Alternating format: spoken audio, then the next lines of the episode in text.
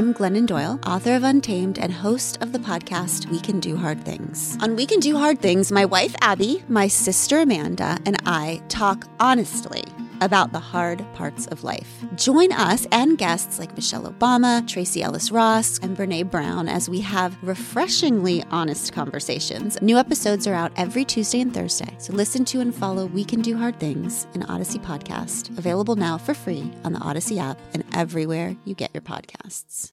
Rick, Jill, and Smokestack having fun with a world gone crazy.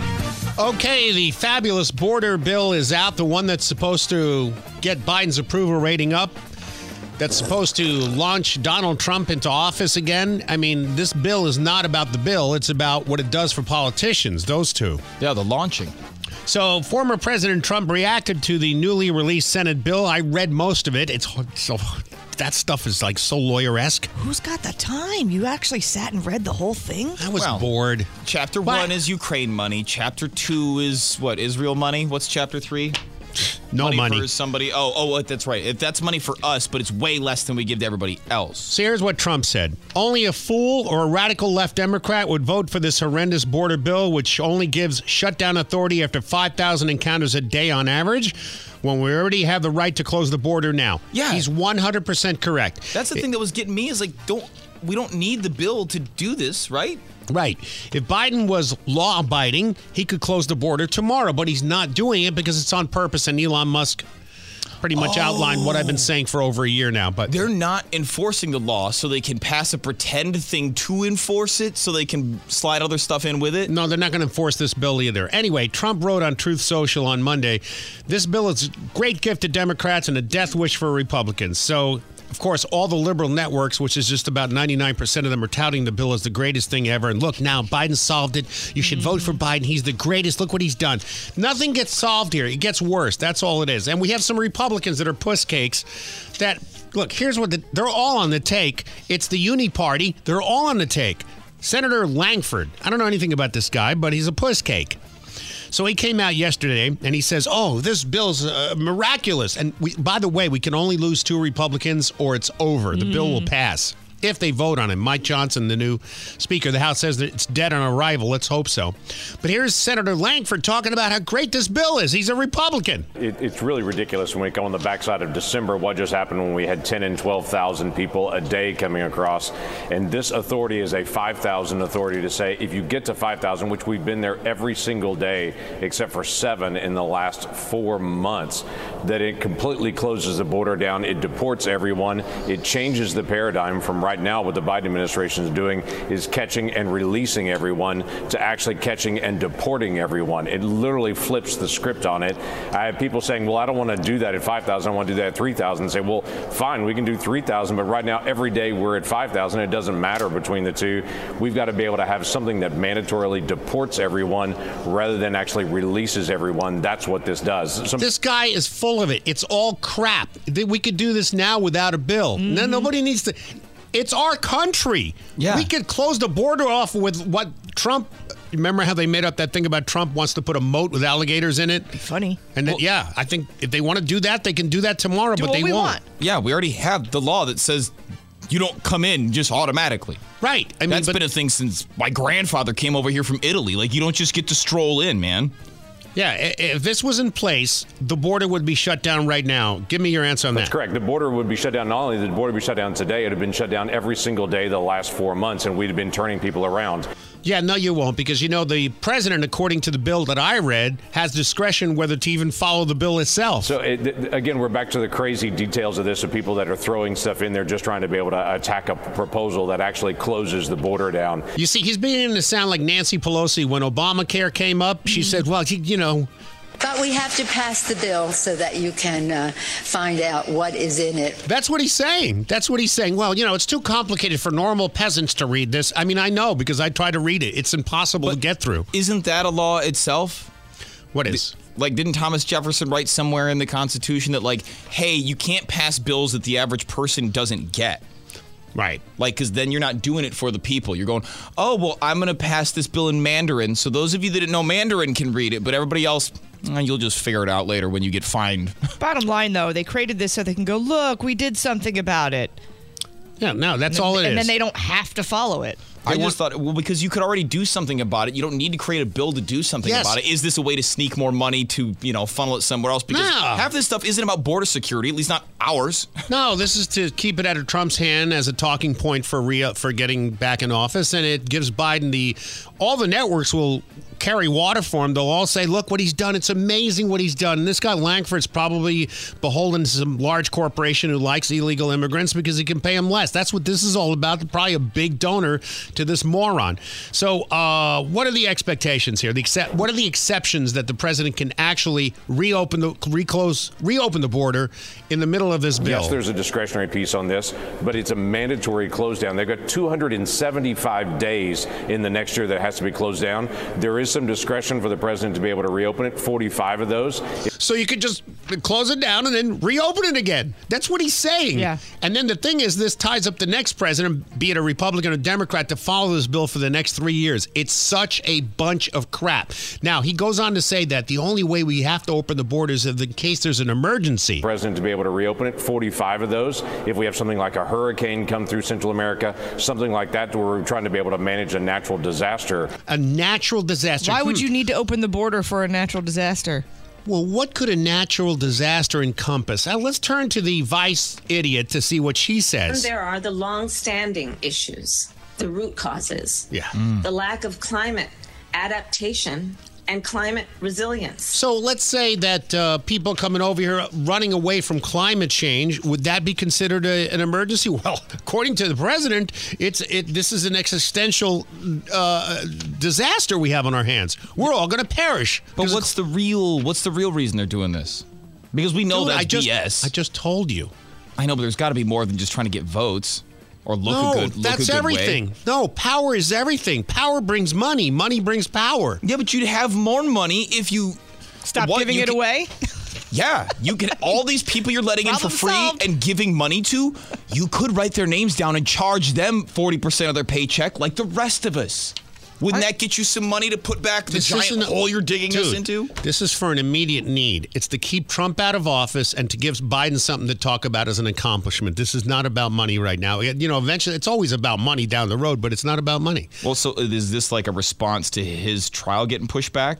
Or pu- No, 'cause this is- I no, thought they were trying to you're uh, legal legalese and arrest him into not being able to run. Have you been hanging out with Hunter Biden? Are you doing lines again? No, What, you- what I'm telling you is What? Trump's trial of them trying to get him off the ballot by becoming like a, a No, crook. this has nothing to do with that. That's what I'm. It, how are you? How are you putting people in here to get the vote if that was your original plan? This isn't in response to that, or this is just a double effort. No, this is just this doesn't mean anything. It's just for show. It's theater. It's just to get Trump to not have the border. Are people not bored with this yet, though? With the theater, like they're going through all this trouble. No, are people just not like? I'm like, stop it already! Enough. You just watched Fox 35, a local affiliate here. They're not even an affiliate of Fox. Well, whatever. They're here. The local TV station just put up a, a, a, a Clip of Biden? Clip of Biden saying something completely untrue. These people have no conscience. They will run anything as long as it gets access to the Democrats through their lying. He said that Trump went over to France and went over to a cemetery with American soldiers and called them a bunch of suckers, which Yeah, that he didn't never said that, and that happened years ago, and they made up that whole thing. So, yeah, to answer your question, people will believe anything that these people tell them. Half the country it doesn't know what's going on at all. They don't even know there's a border crisis, believe it or not. So anyway, uh, what does this stem off from? Because Democrats hate America, and as soon as I said that last time, I got an email. How dare you say that? I'm a Democrat. I don't hate America. No, the politicians that identify as Democrats and liberals hate this country the way it is now. They love America the way they see it in the future. An, authorita- an authoritarian country full of misery and people who are just submissive. control, control, Yeah. control. So that's the latest with that bill. Let's go to the pervert department now for some new perverts. Get them all, lock them up, lock them up, get them all, get them all, lock them up, perverts. Perverts. Criminals, lock them up, lock them up, criminals, lock them up, get 'em all, perverts. Oh my God. When is this going to come to an end? When are we going to actually lock up and keep locked up the perverts and do something about it? Because I feel like they're multiplying like gremlins. This one uh, is messed up. This is a resource officer. Should be the one doing the locking up. Yeah, this is in Marion County. So the sheriff's office said a former school resource officer has been arrested. Happened on Monday. 34-year-old Christian Lenan, who served as a school resource officer in Dunnellon High School, August 2022. Uh, he was arrested for lewd and lascivious battery on a juvenile. According to MCSO, they were made aware of the allegations after the victim, who is now an adult, confided in a counselor about the relationship between her and Lenan. In MCSO's investigation, they say they found out the inappropriate sexual contact with the victim began in 2019. So this was a, a consensual relationship, but she was underage. She was 15. Okay. According to the victim, she and Lenan engaged in sexual activity multiple times while she was a juvenile. MCSO interviewed Lenan and said they found enough evidence existing for Lenan's arrest, which is what happened now. So he's currently being held in Marion County Jail. Yeah, I guess uh, it had happened when she was still in school. There was a bomb threat on the bus that they were on. Okay. And he came by to investigate. He pulled her and another girl out to interview him, where he got their contact information. And I guess like a month or so later, was he texting her, "Hey." Yeah, toots." he hit her up on Snapchat like, "Hey, remember me?" Ugh. Oh. And she was like, "Oh my gosh, hey!" And then you know, various meetups, and they had the evidence to go. Wait a second, bud. You're a pervert. All right, so this is interesting. So this guy in Houston, he uh I don't know what his motivation was. I don't even want to question it. I find his uh, intent and his uh, thoughts to be uh, somewhat, I mean, this is good. How dare you? Somewhat admirable because Jill said this a bunch of times and she's always asked, when is when are people going to start taking the law in their own hands since the police and law enforcement and FBI and all these people don't do, don't take the law and, and enforce Well, I'm it? yeah, I'm waiting for people to be not that I'm like hoping they will, but if you molest somebody's child and the law doesn't do something, people are going to start taking care of it themselves. Now, always have to preface this by saying, you know, hey, uh, you can't take the law in your own hands. not the- Obviously, but I mean, can you imagine a frustrated parent if their child's abused and nothing happens to the person? well, we don't know if this guy's a frustrated parent. As a matter of fact, I'm sure that's not the case, but we don't know. He must have a tie somewhere to somebody who was either molested or one of their children was molested. So he pretended to be a minor to meet up with a child predator under false pretenses. Uh, when he met the guy, he shot and killed him. The suspect in the case is said to have taken matters into his own hands because he didn't believe police were doing enough of a job keeping child predators behind bars. And you know what? That's true. But here's the thing: I I don't want to blame the cops because the cops can only do It's so much. cops. It's the law. Yeah. It's the district attorneys, the prosecutors. Uh, they're all woke. They're all paid by George Soros, and they don't want to enforce the law. Chaos is what they want. So, 22 year old James Spencer III stood before a judge who found probable cause to move forward with murder one charges. That could put him in prison for life. The details of the allegations were bizarre, even from the victim services director of Houston Crime Stoppers, Andy Kahan. This was diabolical, he says. Cunning. When I look at this, this kind of stuff is the kind of stuff you see in movies. Mm-hmm. Spencer III was arrested by the Gulf Coast Violent Offenders Task Force Wednesday. Houston cops say last May he pretended, pretended to be a minor online and pretended to want to have sex with a 37 year old Sean Connery Showers. Not kidding. Who he said was a child predator. When the two men met up, Spencer shot him, killed him. He was arrested. Now, background on uh, Mr. Sean Connery Showers is he's a child predator. Documents show Showers did serve federal time for being in possession of child pornography, also failed to register as a sex offender. Even if Showers planned to offend again, Khan says the killing was not justified. Well, why don't you do something about it, sir? This guy could be facing life in prison. I think he should probably get a slap on the wrist like you do to other friends of yours and, uh, and let him be on his merry way. You did us a favor. I, but, but I mean, that's uh, those words wouldn't have come out of my mouth 20 years ago. But I'm telling you now, it's every day. Every day we have predator stories. Every Yes. single freaking day here. You want to follow up on one? Sure. Uh, Lake County, we had a guy that was uh, uh, facing the death penalty. He was supposed to be the first person affected by the new law that says, hey, you touch a kid like that, you dead. Yeah. Well, he's going to get life in prison instead. So we're going to pay for him to live for the rest of his life food, medical care, and blankets, and prison flip flops, that sort of thing. When honestly, we should just nuke the guy from the planet. But I saw this guy last night. Uh, I forget which uh, show I was watching as I fell asleep, but it actually kept me up because it's about the phone. This guy, Michael Easter, has a book out called The Comfort Crisis. Were you watching this on your phone? Yeah. I just wanted to point that out. Carry, carry on. Well, the room was dark. You know, I didn't want to turn on the TV and alarm the animals. But uh, Michael Easter was talking about life and social media since we just had those hearings last week where Mike Zuckerberg had to turn around and uh, apologize to parents. A lot of them lost their kids to suicide because of social. Well, it wasn't because of social media. I uh, we can get into that later, but. Um, I don't think you can blame social media for all the ills of this country, but it is a vehicle by which kids, you know, it does have a negative effect on some people. because it's not handled properly by the mm-hmm. adults. So Mark Zuckerberg was up there. So this guy is doing a recap of that. And he's talking about how we're living now is so unhealthy and so crazy. Listen to what he says. Yeah, so my basic theory is that, you know, everything that improves your life, it's usually going to be uncomfortable at first. So if you want to improve your fitness, you're going to have to exercise, but exercise is uncomfortable. But you'll improve your health, right? If you want to lose weight, you're going to have to eat less, you'll be hungry, you'll be uncomfortable. And I think that same trend follows with our cell phones. You know, these things are dialed in to capture our attention and to just give us exactly the type of stimulation that we crave but it's often at the expense of our sanity, of our mental health, and it's taking us away from all these things that are good for us, like time outdoors, like time with others, uh, like just paying attention to the outside world and enjoying life and living it. He uh, he made an analogy last night. Go ahead. I'm sorry. Okay. He made an analogy last night. I'm bad at analogies, so I marvel when I hear a good one. Right. And he says, you know what's funny? He goes, your phone mimics a slot machine. Mm-hmm. Instagram, Facebook, TikTok, they all mimic. It's it's on purpose. Right.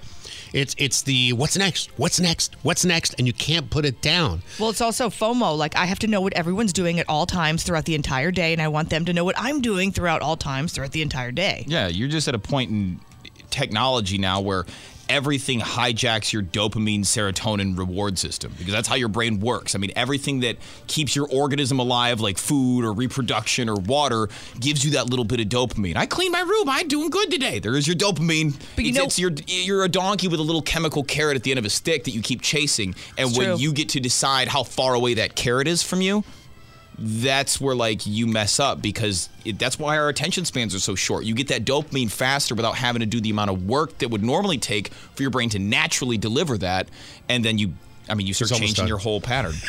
Go ahead. No, that's fine. That's fine. Me no, no, don't no. like cell phone.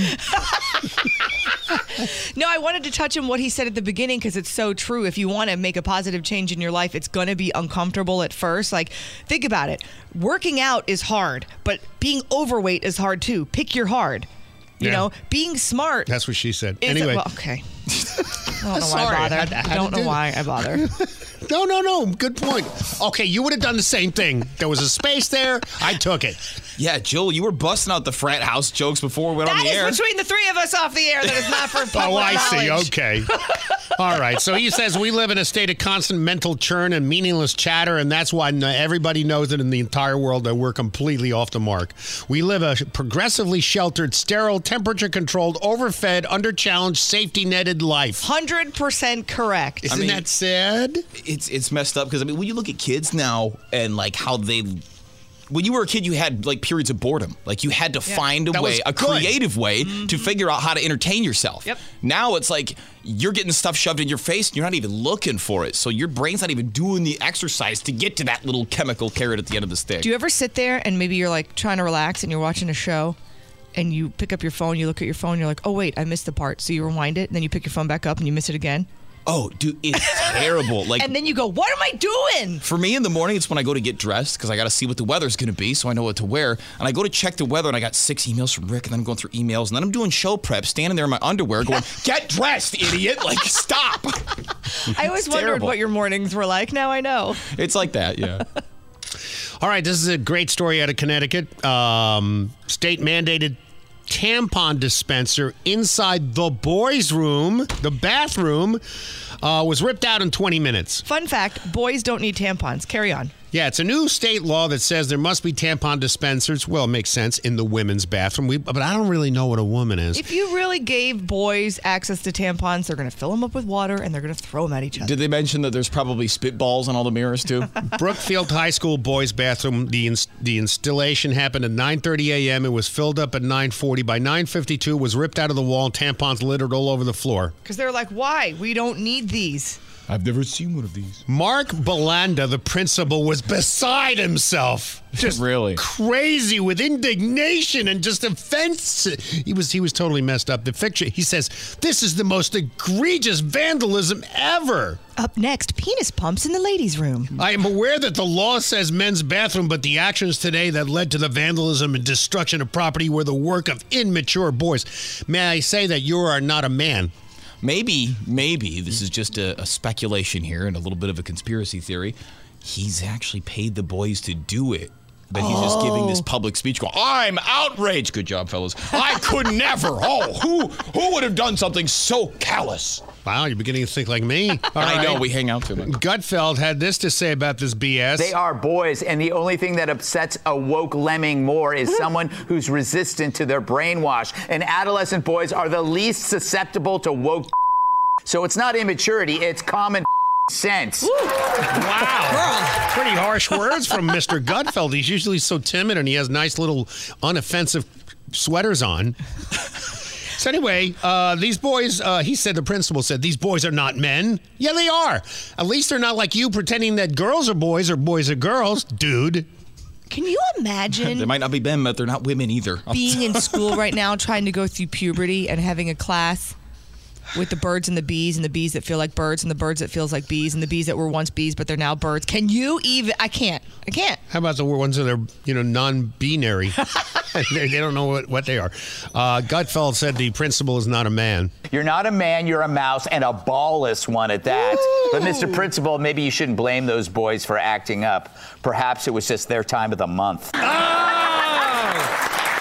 Finally, finally, President Biden celebrated Hunter. B- b- what? He celebrated Hunter Biden's birthday? At Chuck E. Cheese, Because yes. he deserves a huge celebration at the Ivy in Beverly Hills, if you can believe. It. Good Oh, job. Your behavior warrants all of the things in Beverly Hills. Oh my God! You know, it's How much cocaine was there? Are we taking any guesses? So you're a 'Cause, I mean, it- crackhead. it's your birthday. You're not getting a eight ball. I- Can you even? That's. Oh man, I left it at the White House. Oh jeez. Can you imagine if your kid was on crack and then has all of these charges against him for weapons possession and all that? Do you reward that behavior with a birthday party in Beverly Hills? Of course him a new mountain bike. He's a good kid. These people, this is just the dirtiest. You know, he doesn't even. I don't. Whatever. I can't I have no words. You noticed? Have you ever been to the Ivy? yes. So overhyped in LA. What what Yeah. goes on there? It's just a bunch of celebrities there. I saw Joanna Kerns there from Growing Pains. And then after that, where's he going? Bunny Ranch. it's not even there anymore. the Bunny Ranch is gone Is the Bunny Ranch? Bunny Ranch isn't a thing anymore, is it? at Las Vegas. Oh yeah. The oh, brothel? maybe in Vegas, but they're in LA, honey. Oh, it's a short plane hop over, especially when your dad's the uh, president. You get to just True. do anything you want. Anyway, the Biden men were photographed hugging outside the Ivy, an upscale Beverly Hills restaurant. They were joined by Hunter's three-year-old son, Beau uh, Biden, who held his dad's hand while his grandfather bent down to kiss the youngster. What about the other one? Oh, the one they know not speak of.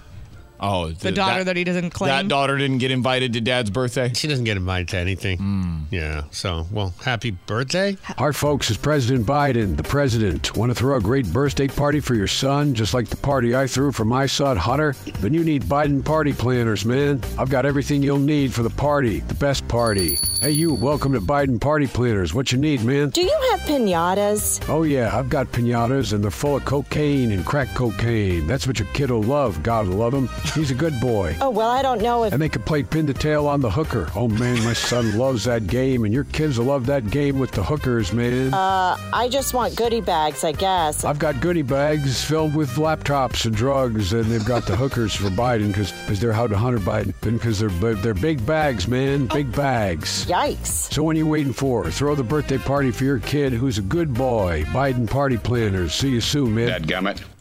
Oh my God, go follow them! Follow the Rick Stacy Morning Show on Instagram at the Rick Stacy Morning Show. Leading Ladies, a concert in celebration of Women's History Month featuring Kelsea Ballerini, Meghan Trainor, Elle King,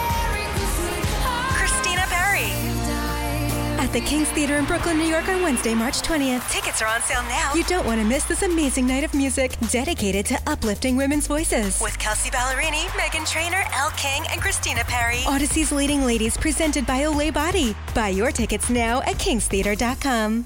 Rick, Jill, and Smokestack. Having fun with the world gone crazy. Brought to you by All Electric Services. So, do you know who Isabel Brown is? Nope. Okay, so if you saw her face, you might know who she is. She is uh, a podcaster and she goes live every day around 3 o'clock and then posts it to Instagram and TikTok. She's got 800,000 followers. And she talks about basically the same kind of stuff that we talk about. She's the blonde with the blue eyes, and she'll you'll see a video and then Oh, yeah, yeah, she'll yeah. pop up and be like, WTF, mate. Um, so she had this story yesterday and she tells it better than I do, but it has to do with a church. Now, I want you to try to wrap your brain around the hypocrisy of this all. A church, a pastor in a church, is facing criminal charges on 18 different charges. I'm going to let Isabel explain to you why. A pastor in Ohio is facing criminal charges because he was inviting homeless people to come sleep overnight in his church for a warm place to sleep. He's facing 18 criminal charges from the government for violating zoning laws because I guess in the city of Bryan, Ohio, it's against zoning laws for any first floor building to allow for eating, sleeping, or residential use. Then he was told by the zoning commission that it's illegal for him to invite people who have no home to not freeze to death and sleep inside of a church because the church doesn't have any bedrooms. At the exact same time, the entire Midwest is facing record low temperatures. So let me just seek to understand this here. Our government will kick kids out of school so that we can house migrants. Our government will build brand new apartment communities rent free for two years so that we can house migrants. We've let hotels be completely run over in major cities to house migrants. But the minute a pastor opens the doors of his church to allow homeless Americans a safe place to sleep, he's facing 18 criminal charges. Sometimes I just feel like we're living through this weird simulation, massive double standard. Because if it's the government's job to take care of anyone, shouldn't it be Americans? No, but government hates religion because they want the, the government to be the god. Well, if they're going by the same guidelines, then up in the Boston airport, I don't know if you've seen the pictures and the videos lately, they have turned the, pretty much the entire airport to where people that are leaving out of the Boston uh, area don't even want to stand inside the airport as they wait for their flights because they have put up sheets and they've turned it into a migrant shelter. Yep. Now, is that zoned for residential? or- Exactly. There's no bedrooms there. But this pastor who wants to help homeless Americans get in out of the cold is facing charges, if you can believe that. Because there's religion involved. Here's the part that I don't get. Like, at what point do we just stop participating? Because at the end of the day, government laws, you need to participate. Yeah, but that's because. Because if, if we all just say, you know what, dude? No, here's the middle finger. What are you going to do about it? Yeah, but this is why. I'm going to get. Because you won't do anything that your friend or neighbor is not doing. They won't do anything until they see you do it. So therefore, nobody does anything because everybody's worried about what other people think about them. So nobody gets anything done. When the underlying truth is just like a bug's life, there's more of us than there are of them. Yeah. but they also know that even though there's more of us than them, they know that we're all kind of like worried about what the other person thinks, so we stay paralyzed and when you don't do anything. Like I said, I just wish there was an ability for us to. The whole thing is designed to have you just. Yeah. If there's we all- nothing you can do, really, at the end of the day. There's nothing Oh, you there's can a, do. no, there's a lot we can do collectively, but we won't. That's why there's things called leaders. People want somebody else to do it for them and just tell Or you do what it to first so they can go, okay, how do the people react to that? Okay, now I'll join in. Or if Yeah. you make a mistake, there's someone else to blame. Right. Other than yourself. And plus, the eyes aren't on you, and and we we are born with this ridiculous self. Uh, this construct of ourselves, like people really care what what we do, what we think, what we say, what we dress like. They don't, which is the joke. That's the joke. That's the ongoing, you know. again, I always bring up my daughter because she was very worried about what other people thought, and I said nobody's looking at you. And those, When, when you're at a certain age, when you're younger, people feel that way. yeah, I think when you get older, you get obviously the saying is older and wiser. The older you get, you realize nobody really cared. yeah, but the majority of people still think that way. know, I know. You know, It's pretty crazy. Uh, McDonald's, the CEO, has admitted the burger giant sales have taken a hit because their their prices are so outrageous in what any happened? fast food. Well, remember somebody went to go get a Big Mac, and now the Big Mac combo meal is seventeen dollars.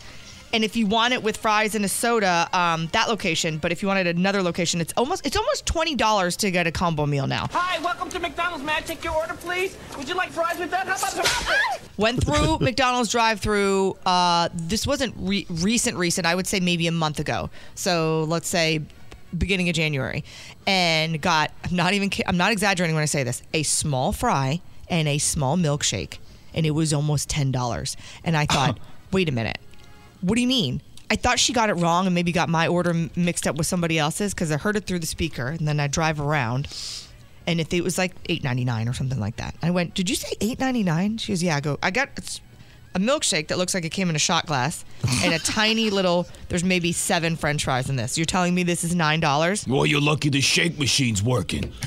so the CEO is promising affordability because apparently they've gotten some backlash and people stopped going. Uh, yeah, dude, I haven't been to McDonald's in months, which is, you know, normally I do one a month. Well, the company is blaming the conflict in the Middle East What? for the Yeah, that's why nobody's eating your food. I know why because the Middle East makes the special sauce. He's saying because of the New York Stock Exchange tumbling four percent, uh, and so he tried to go Oh, that aspect come with on. it. But he's he's trying to get people to come back saying it will be affordable again. The affordability When? will be. I don't know the answer to that, and I'm not willing to Yeah, 'cause wait around. I haven't gone since I paid thirty dollars for two bagels. That's insane. Yours was worse than mine. Dollars. Well, they were steak bagels. I don't Still. care. Thirty. You think they're fifteen dollars a piece? You could go to Einstein's Bagels and get bagels like that, and they're not thirty dollars. No, I know. No, you could go to an actual restaurant with an appetizer and food. Sit and, down like, and have someone serve it to you. Yeah,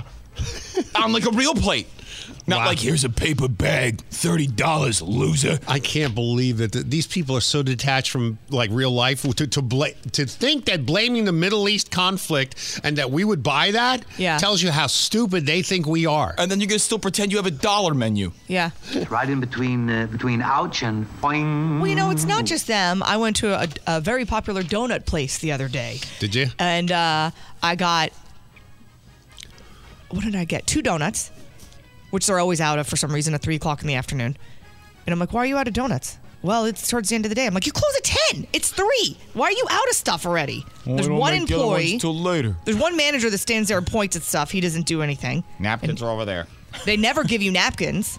I'm sorry, no napkins over there. two donuts and an iced tea, and that was nine dollars. Everything's nine. I leave the house. I can't leave the house without it costing me money. It's just Oh, yeah. constant. It's, it. That's why I stay home. Um, this poor elder man. I feel so bad for him because I think nobody would ever want. We've heard about this happening. Uh, first of all, I don't like going to porta potties. I had to clean a porta potty once. That's a whole nother story for a whole nother time. But this older man went into a porta potty, and some kids were being kids, and they thought they would be hilarious, and they decided to push the porta potty over. Obviously, it was gross for this poor old man, but he actually hurt himself because he is elderly. Kids ran away, but there were some nice bystanders that chose to shocking, not pull out their phone and film it, but actually walk over and kind of help the elderly gentleman out of the porta potty. Here he is. I saw the portable potty and I wanted to use it. I felt the thing uh, start to move and I was so freaking scared, you know? I started shouting, hey, hey! It just kept on moving and it fell to the side. I uh, fell on my back. And he said, Yeah, I think it was a couple of teenagers. It may sound funny when you're a kid. It's not if you're the guy inside. It's not funny at all. It's, it's something that could have ended in a very unfunny way. Yeah, all right. Well, Rick's laughing. You think no, it's funny? no, no, don't no. you? I'm just, I'm just, just, you know, they thought it was funny, and they don't care about you. You know, And they, I don't know that they know who was inside. I think they just. No, do you they think don't they care. saw an elderly person? because it was an abandoned park in Denver. They were just, you know, so the cops got there, the kids were long gone, and they have no leads. of course not. They're not going to do anything about it. Even if they had le- leads, they're going to chase around porty potty knocker overs. Maybe. You there, poop box toucher. Stop. So this is something I'm not on board with. I will not shop there if this becomes a thing. But Whole Foods, which I don't shop at anyway, but um, now in New York City and all over the place, it's spreading to multiple places. You know, you can use your palm print They have it here. payment. They have it at this one. Yeah, they've had it for a long time. Nobody uses it. and you don't have to do it, right? Is it one of those? No, you don't have to do it. You got your phone, regular phone thing next to it, and uh, you know. So, uh, yeah, a lot of shoppers are noticing when they go to pay for their groceries. Uh, some people will go by and just wave their hand in front of it and it pays for it. Some people love it because they don't need their wallet or anything like that. You can't even use your phone. You're that lazy. Seriously now? Well, your phone you can use, or you Yeah. can use if you even if you're still using a credit card, you don't have to slide it in anything. You wave it over the thing and you tap it or whatever. Yeah. It's many easy ways to pay. You pay with Apple Pay on your phone, like Rick was talking about. Now, what stops you from just running out? Running out of what? Out of the store with your cart full of stuff. That's true. Um, Nobody's going to stop. You now have 15 seconds to comply. Put your eggs back. Some people love it because they have all their information. So, in other words, if you go to pay, if you want to buy alcohol, that has all of your information there. You don't need to take out your Oh, ID or course. anything. So Nothing go, wrong bloop. with you know Amazon and Whole Foods having your uh, uh, uniquely identifiable genetic information. I'm sure Yeah. that'll be fine later on. So believe it or not, and it is the younger people that love it. They're like, it's so cool. I love it. It's amazing. It's so convenient. yeah. But until your convenience is mandatory. but then other people like us are like, um, I'm not really sure because people think, and this is true, that it's not even a matter of if your data is going to be breached, but it's a matter of when your data is going to be breached. So if you don't mind feeling like a cow with the little plastic tag in his ear with your uniquely identifying number on it, boop boop. Yeah, Go lo- through the gate, cattle. A lot of people saying they're not comfortable giving their uh, biometric information like No that. I kidding. wouldn't be. Are you out of your mind? You know, but some people, some people are actually loving it. I'm oh, not. Oh, so though. I mean, if somebody has access to that information, and I could somehow put your entire handprint at a crime scene, you don't know where that information's going. dude, all I'm you're saying. right. Yeah. Get ready for the latest revolution in retail Whole Foods palm print payments. Just the eggs? Uh, just the eggs. Okay, place your palm on the pad so we can get your fingerprints. Oh, that's cool. But that's not all. Here at Whole Foods, we have even more ways to make sure it's really you. Okay, great. Now open your mouth so I can swab the inside of your cheek. Um, okay, all this for eggs? Now let's do the breathalyzer. Why? Are you refusing the breathalyzer, sir? You know what? Yes. We've got a problem at register one, problem at register one. The new array of payment technologies, Now please bend over for the rectal oh, exam. Oh, come on. only at Whole Foods. I know, it's crazy, right? Crazy talk. Are you ready for some stupid news? It's stupid. Yeah. But we like it. Here's Rick, Jill, and Smokestack. All right, just in time for the Super Bowl, they have THC infused wings. Comes from Cresco Labs. Where do you buy it? Chicago. So I guess the sauce you put on the wings is THC infused. Right.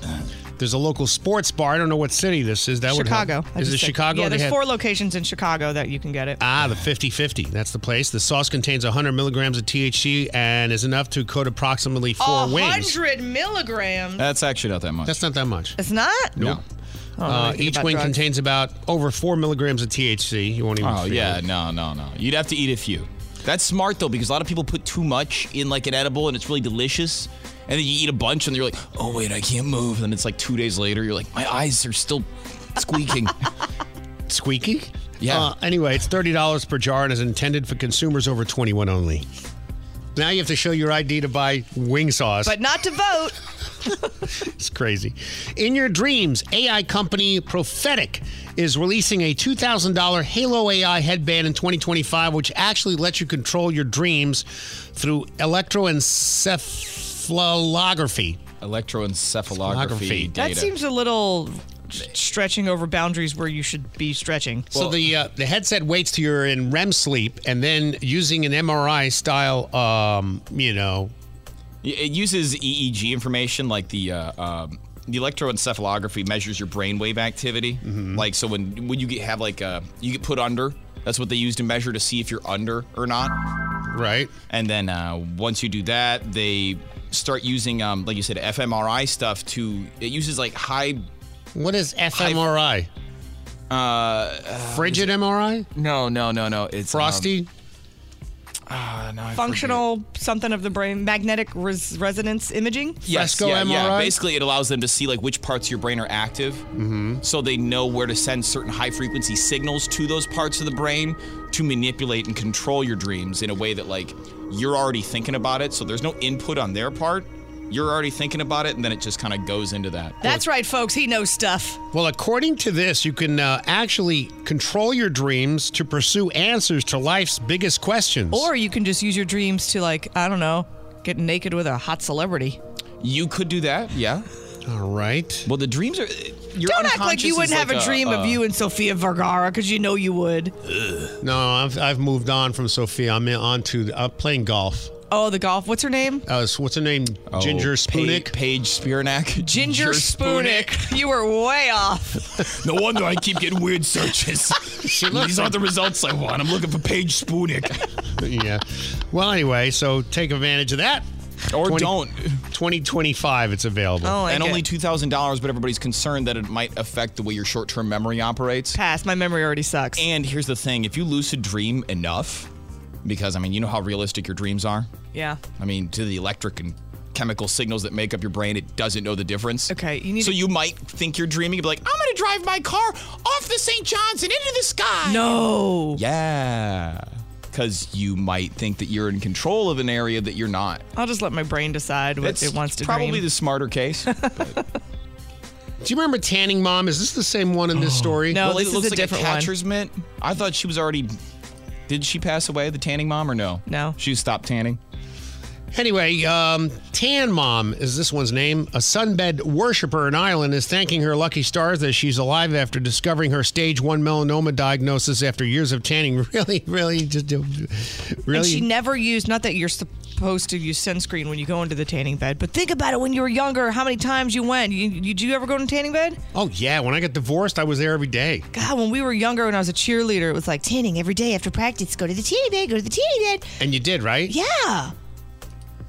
You wanted to have those tan I'll legs and that short skirt. I don't know what the chemical physiological reaction is, but it wasn't about the tan. It was when it, when I got out of the tanning bed, it there was a feeling. I hated the way it smelled. I was like, oh, that's burning flesh. I'm not going to do that anymore. No, it wasn't that. It was you got this euphoric feeling when you got out of there. I, I can't explain it. The it was, only thing I oh, didn't isn't like, it like the vitamin D that you'd get? from maybe, that, but it's or no? artificial. But the only thing I didn't like was tanning bed tan is different than sun tan. It was a Oh, different. yeah, no, it was abs- a different shade, and I started Oh, I to didn't not care like it. that. Rick just wanted to be safety orange. It wasn't orange. No, you're talking about the spray. I know, but the tanning bed left. It was a different tan than It you didn't get make you outside. orange. It was a it was a shade of No, brown. I what wasn't happened? fond of. Well, the brown was evenly distributed as opposed to when you sit out at the beach where you got you know your forehead's red, your nose is brown, your Did you neck do the is little white. uh, the Playboy bunny on your hip? yes, I no, did you do that. a little pot leaf sticker. That's always cute. what happened to your face? It looks like an old catcher's mitt. Anyway, she got stage one melanoma diagnosis after years of tanning. Fiongala McGuire, 35, says she used tanning beds thousands of times, adding that her mom had been diagnosed with skin cancer, skin cancer, and even tied to have tumors removed due to the same obsession. Her daughter's obsessed with it too. McGuire says her tanning bed routine has been going strong for 15 years. Wow, Yeah. tanning every day. That's insanity. I know. She tried. She had a whole bunch of stuff. Her face broke out in these red blotches, and then she suffered this um, uh, something with her her adrenal glands stopped working. Yeah, she died twice. She almost died twice. Almost yeah. died twice, yeah. And then her daughter's doing the same thing. She had capillary leak syndrome. I don't know what that is, but I don't want it. That's That sounds terrible. messy. All right, finally, an inactive and rusted rocket that once could have carried a nuclear warhead was found in the cluttered garage of a Washington homeowner who recently died. The discovery of the military grade rocket sparked an urgent visit last Thursday from a local police bomb squad, which quickly determined the remnants of the missile were inert and not a danger in the surrounding area. How the hell did he Where get, do you? Yeah, my question exactly. tou- how did you do that? Where do you get that? You're not buying that from an army surplus. I don't care who you are. He found it, right? It was in his house, the pol- in the garage. The police alerted the local uh, Air Force uh, base in Ohio. Contacted them last week after the neighbor offered to donate it. Donate it. Police officials determined the hunk of metal was a Douglas Air 2 Genie, which is an unguided air-to-air rocket that is meant to carry a 1.5 kiloton warhead, nuclear. Okay. But didn't they say it wasn't active and they were like, you want to give it to a museum? And they're like, no, we don't want it. Doesn't matter if it's active or not. How is it in your hands? Mm. In your garage. Not in your safe or or in your bunker that you happen to Honey, own. lock the your- nuclear warheads up in the nuke safe we got at Sam's Club. Oh my gosh, dude! What, where do you keep that? Next to your rake? Coming to TV, the show that's so good it's explosive. It's Antique Warhead Roadshow. And what do you have here? Well, this is a Cold War era rocket that carried a nuclear warhead that I found in my grandfather's garage. Well, are you sitting down? Yes. Well, stop sitting down and run. This thing could explode at any second. Watch as our team appraises different dangerous explosives. Oh, you're back. Uh, now what do you have? This is a landmine that my father brought back from the Gulf War. Well, are you sitting down? Stop sitting down. Run. This thing is going to blow. It's all coming up on Antique Warhead Roadshow. Don't miss it. The Rick Stacy Morning Show with Jill and Smokestack. I'm not always like this in the morning. On 1059 Sunny FM. Rick, Jill, and Smokestack. Having fun with the world gone crazy. So uh, we hit uh, Iranian proxies. Those are people that uh, are funded, trained, and sent out by Iran to hit us. Now the toll total number is 166 attacks on U.S. servicemen and women. Doesn't matter what uh, branch of the military. We've been hit on ships. We've been hit on bases on the ground, and we finally retaliated about two weeks ago. You know, we just, we're sort of like sticking a little pin in the beehive, and then we run away. You know, like the kids do. You know, when they put the poop on the doorstep and, And light, it, light it on fire and run away. Same thing. That's what we're doing. We're, we're, we're children now. So we're doing that to Iran, and then we left. And then we went back again last Friday, and we hit the Iranian proxies. Now, this is a good question from CNN. CNN usually doesn't ask good questions. They usually ask, you know, softball questions like Jake Sullivan, about the Iranian war, how's your day? It's fine. It's fine. My day is fine. So, National Security Advisor, this guy is the biggest pencil neck. No, no, I'm sorry. Ned Flanders is a bigger pencil neck. I haven't seen him around lately. What's well? Who's Ned Flanders? Who do I refer to? Hello. What? What? Sorry, I was trying to get the other thing for the thing for later. All right, so Jake Sullivan declined to rule out U.S. strikes inside Iran. We have not hit Iran. Why not? Within Isn't its, well, because we don't want to start a war. We, I don't know. So we're just gonna hit everything around it instead of the thing. Yeah, these are grown men that are that are really they got our lives in their hands, and and they're like children. Don't you get it? A twelve year a my five year old Lincoln, my grandchild, is a better strategist when it comes to fighting than these people. Let's consult Lincoln. We should. And these people have multiple degrees from Ivy League schools. Well, we know what that's all about. And they're leading our armed forces into battle. They have no idea what they're doing. So, anyway, Jake Sullivan declined to rule out U.S. strikes inside Iran. He did this on Sunday in one of the depressing news shows I don't watch. Sullivan appeared on Sunday on CNN, ABC, NBC, and CBS days after we hit United Kingdom helped out began launching massive airstrike campaigns against Iranian backed Houthis. Now, just to preface this, you got to realize something. We gave them a week's notice. They took all their crap and left. They knew the targets. Why? Because NBC News reported the targets days before we did it. We're nuts. We are absolutely losing our minds. Why are we telling everything that we're gonna do? Because we're stupid. Here's uh not us. They are the government. Here's uh CNN asking the simple question: Who did we kill? What did we accomplish here? And listen to this malarkey. The president has approached this with a straightforward principle, which is that the United States will step up and Okay, what did we hit? What exactly did we? What did we get for our money here? You're lobbing 400 million dollar missiles. What did we hit? and respond when our forces are attacked. And the United States also is not looking for a wider war in the Middle East. Okay, you keep saying that, and they keep hearing that. You know what they hear? It's like it's like when you're confronted with a bully, and you go to the bully. I don't want to fight. You know what the bully hears? Yeah, you got to do nothing. I could keep pushing you around. Yeah, the bully hears. "Uh, You want me to what? Punch you in the mouth? Okay. it's just what a, insanity. Unless So we are going. What? you're, we're not. The government's not smart enough to do this. But unless you want them to think you're not going to do anything, so it could be like a sneak attack. No, that's you're way over. You're Giving them too much credit, I know, Way- but it'd be cool way- if it happened. Way too much credit. Go ahead. So we are going to continue to pursue a policy that goes down both of those lines simultaneously. Okay, the line of we don't really want a war, but we're gonna. We're Nobody wants a war. We're gonna pinprick a little bit here and a little bit there, and then you're gonna go away and you're gonna go bye bye and you stop all your bad stuff, okay? Oh Please? my! Oh my God! Oh my God! Do you have Trump? Do you, that clip that I love? I think so. That's the way we need to do it. Okay, let me play some more of this pencil neck before you play Trump. That responds with force and clarity, as we did on Friday night. Oh no! Could you see the Iranian uh, Humani, Humane, Humini, Mini, Mini, Mini, Mini, Mini? Could you see him sitting there shaking in his boots? Oh my God! They're gonna they're gonna strike with clarity. These Ivy League morons, seriously, literally, have your life in their hands. They asked me what I do, and I said, I'm going to bomb the shit out of them. That's the way to do it. I don't care. I don't care. They've got to be stopped. That's what they respond to. Not we're going to strike them with clarity. Uh, but also that continues to hew to an approach that does not. Okay, stop it. I'm sorry to interrupt so much on here, but we continue to hew an approach. Hew as in the color, like like color manipulation. We're gonna Hue. hue. What does that mean? You remember on the old televisions they used to have uh, the hue. They had tint, hue, and also color intensity. A hue is where orange becomes a little more yellow, a little less orange, and more darker into the red. That that to me is what hue is. But he throws it in here because he went to Yale. uh, but also that continues to hue to an approach that does not get the United States pulled into a war. You see, hue means it's leaning that way. He couldn't say that. He has to say something that makes him sound so smart that you don't question him. You know, like Jill continues to hew in an aggressive manner this morning because she's, I don't know, what did you drink last night? What happened? No, I'm not, am I aggressive today?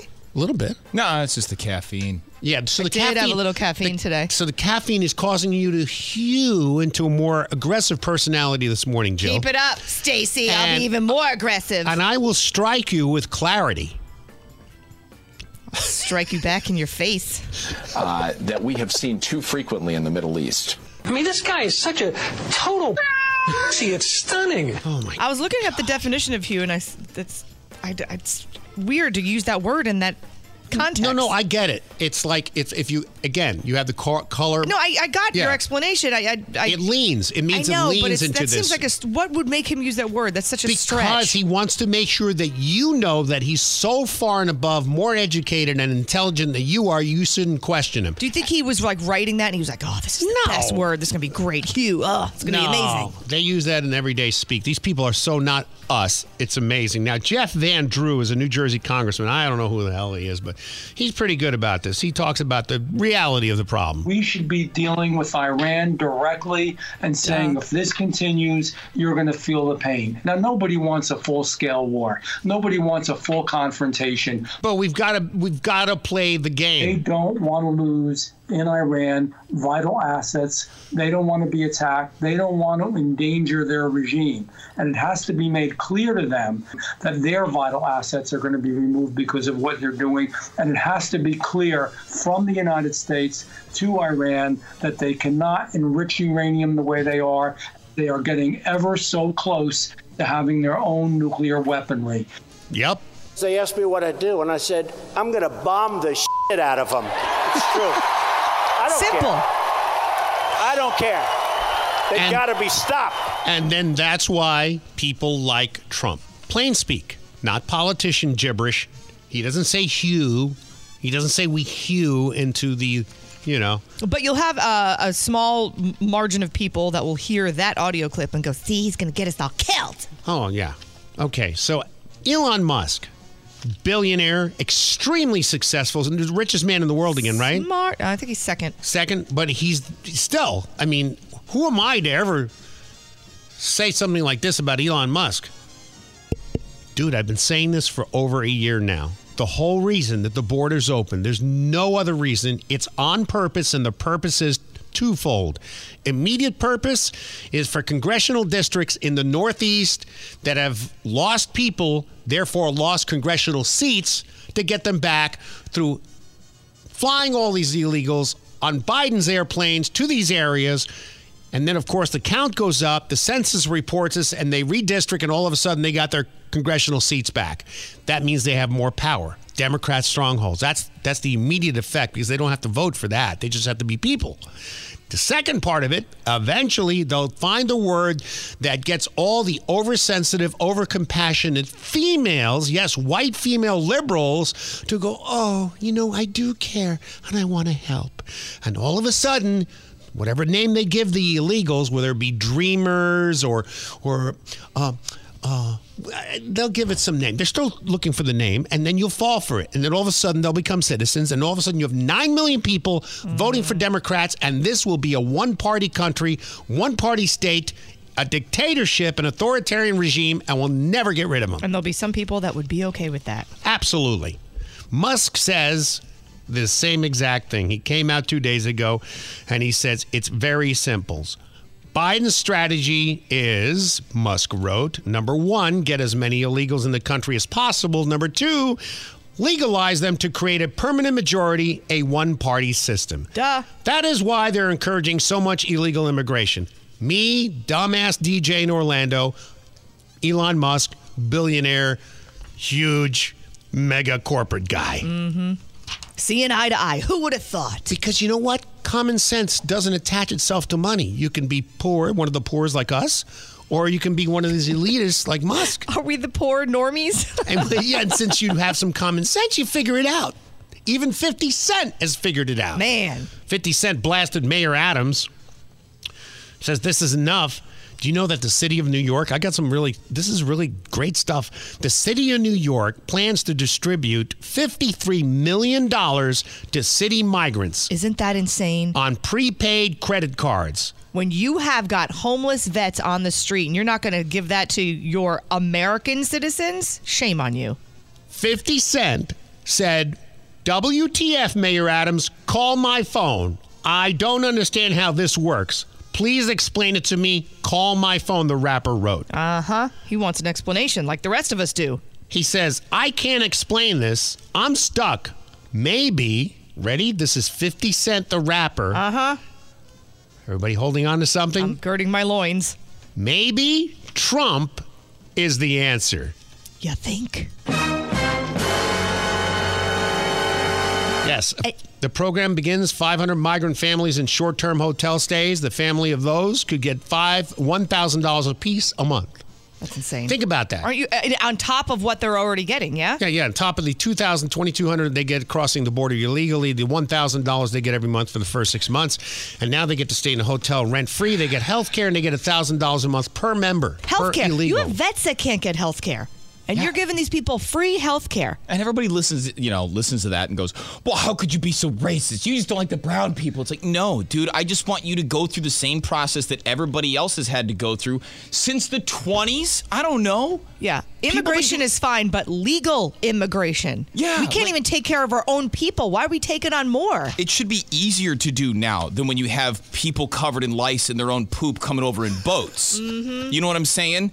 You mean you can't walk up to a gate and go, all right, what's your thing? What's your story? Write your name down, fill the form out, answer these questions. Like, that's the hard part now. You got drones, you got locks, you got cameras, you got timers. You can put a fence up in a day. When you have people like Matt, Michael Rapaport, who has been known to loathe, hate, hate, hate, hate, hate President Trump for years and years and years, coming out on his podcast and going, you know what? I hate to say it. I'm sorry. But maybe Trump's the answer. Maybe we got to go back to him. And he hates Trump. And I'm sure he hated having to admit that. Don't try to pull up the audio. He says the F word through the whole thing. No, no, no, not that. I'm pulling up the next story. Oh, you don't want to listen to this quick, just see. uh, Sure, sure. Go ahead and hurry up. I think maybe first time in seven years, the media started talking to voters, and it's not going well. There's some people in your orbit who are either voting for Donald Trump or considering it. For sure. A lot of my friends are obviously my age, so we're a little younger. We've only voted once, you know, for actually for a president, and Trump is kind of all we know, and they're kind of Trump and Biden. They're like, well, we were broke with Biden. We weren't with Trump, and that's kind of the only thing that I'm hearing over and over again, over and over again, is that, well, Trump, we had money. Yep, you had money, right? Exactly. I mean, if you do the same thing over and over again and expect a different result, does it true? Is it true that Trump wants to? Uh, I read that he wants to debate Biden, oh, I don't know. I mean, I don't see why he wouldn't. and Biden's only answer was like, "Yeah, I'd want to debate me too." It's like that's not an answer. yeah, just like corn pop. He he debated my shoe. I tell you. All right, let me uh, let me just look at something you just mentioned at the end of that story. He said that uh, we don't have money now. Right. Did you hear what he said? That's what young people are saying left and right. I had people say that to me personally. They were like, you know, the only difference I noticed is that when Trump was in office, I wasn't broke. He Right. was, I'm broke now. Yeah. So let me pull out this story. I don't know and if somehow I'm making more money and I have less. Yes. It doesn't. I can raise my hand for that one. Mm-hmm. So NBC News uh, featured the poll that they put together along with CNN, and the bottom line is this, and. And it's not pretty. The price of groceries. Now, this is where they lie to you, and you'll hear Kristen Welker lie to you in just a second. But let me play a little bit of this. This is uh, Kristen Welker, NBC News on Sunday, talking about the state of the election, and she's talking to the guy who administered the poll. I don't have his name. Sorry, I know his first name's Steve, but he talks about the results. Let's just start with the bottom line. When you ask folks, hey, if it's the general election and it's Trump versus Biden, in our poll, Donald Trump now leads Joe Biden by five points. Compare that to the last time we polled back in November. Trump was ahead then, but it was only by two points. Yeah. And uh, then he goes into here, I'm doing this on the fly. Um, how did the past presidents that ran for reelection do when they had the numbers that, uh, you know, that Trump has right now? Undergirding all of this is this question. I'm of- sorry. This is uh, what's behind all of this. Undergirding all of this is this question of he is the incumbent Joe Biden. We ask voters, what do you think of the job he's doing? And look at that, Kristen 37% approve and now 60% disapprove. Okay, that's the overall number Biden versus Trump. Now it goes down to how did past presidents that ran for reelection do at this point, just like we are right now for reelection? And here is uh, the poll. Starting their reelection year, what was their approval rating? Bush was over 50, he won. Obama was almost at 50, he won. Trump four years ago was 46, he lost. Look how low Biden's number is compared to those predecessors at this point. Now, what's driving uh, all of this? The economy, no surprise, we've been talking about it, but look at that advantage for Trump 22 points. And securing the border here, folks, say very important. Trump with a 35 point advantage. The economy is so striking, Steve, because jobs are up, inflation is down. Voters aren't giving him credit for that. What planet are you on? Yeah, is she crazy? Well, let me let me refute her there. Kristen Welker from NBC News. She hates Trump so much you wouldn't believe it. You could see the steam coming out from her collar. Uh, but here's the here are the facts. Okay, the price of groceries because they're telling you right now inflation has slowed down to three point five percent. That's just two percent over what Trump had. No, Compared to what? A month ago? No, no, no. You, it's a cumulative number. You've got to add all the inflation Yeah. together. Groceries now. What you bought for a dollar is now a dollar twenty. And if you extrapolate that to large purchases which restaurants have to make, like my mm-hmm. wife and I have to do for the DeBary Diner, a box of bacon used to be a hundred bucks. Now it's a hundred and twenty. Multiply that by ten, then you're talking about we're spending that much more for bacon. We pass it on to the consumer. So the price of groceries increased more than twenty percent during President Joe Biden's first three years in office. That exceeded wage growth. The Consumer Price Index, which is the real indicator of how expensive stuff is, not the inflation number. This is what people are paying for food at home, rose mm-hmm. 20.7% from January 1st, 21 to December 23. During the first three years of President Donald Trump's administration, the grocery index rose 2.5% from January 17 to December 2019. Do the comparison. Yeah.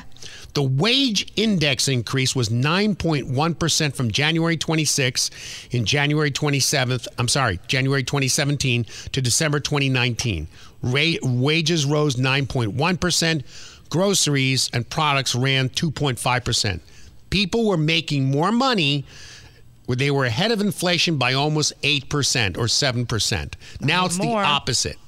Inflation is at 20%, wage growth is at 7%.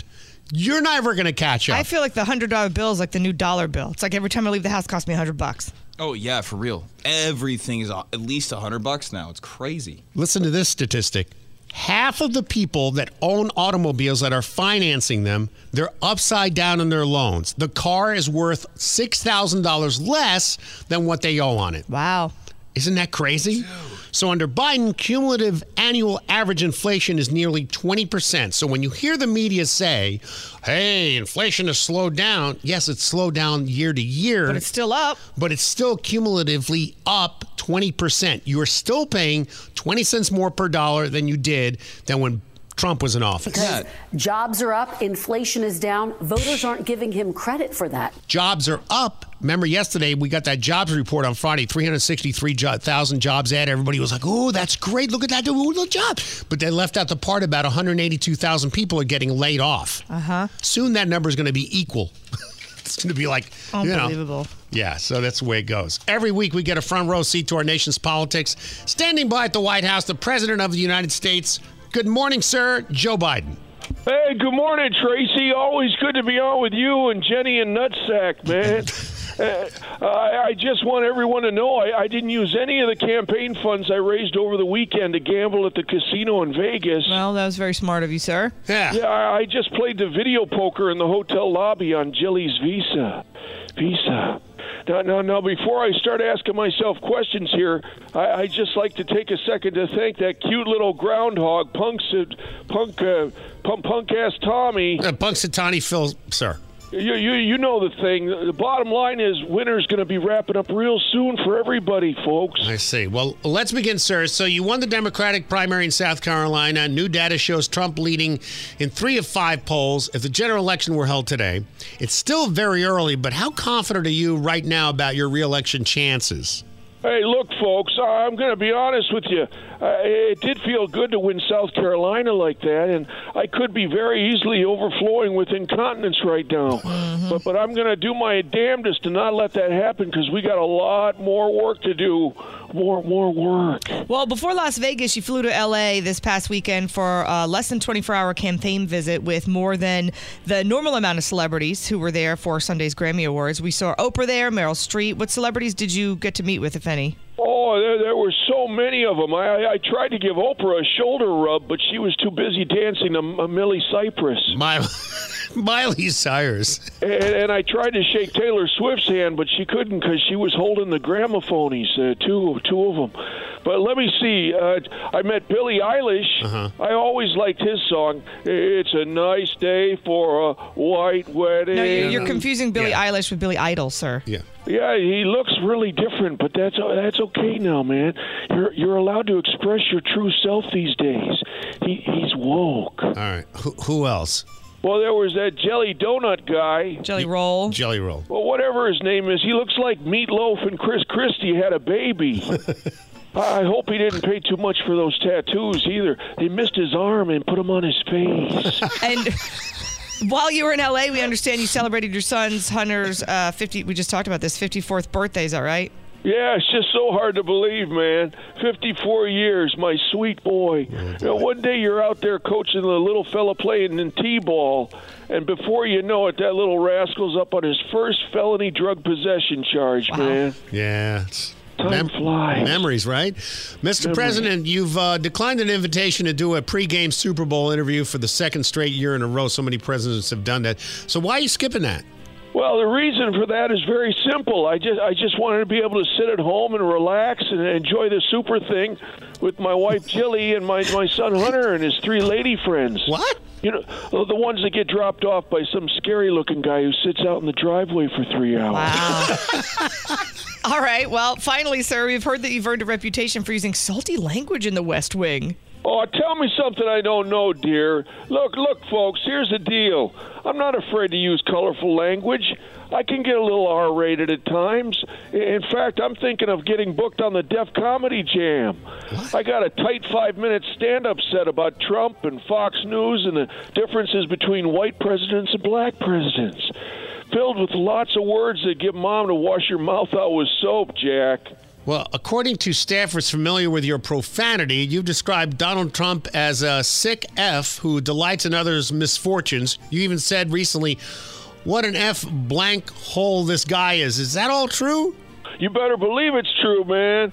Look, I got a fiery Irish temper, Jack. Uh-huh. When that cantaloupe colored ass clown says something that rubs me the wrong way, I just can't hold back, man. I Well, can't hold back. Try to at least hold back while you're on the air with us, sir. It's all we ask. Sorry, sorry, dear, but but sometimes the former guy gets my goat, man. I haven't cursed that much since the first time I looked in the mirror after I got my hair plugs.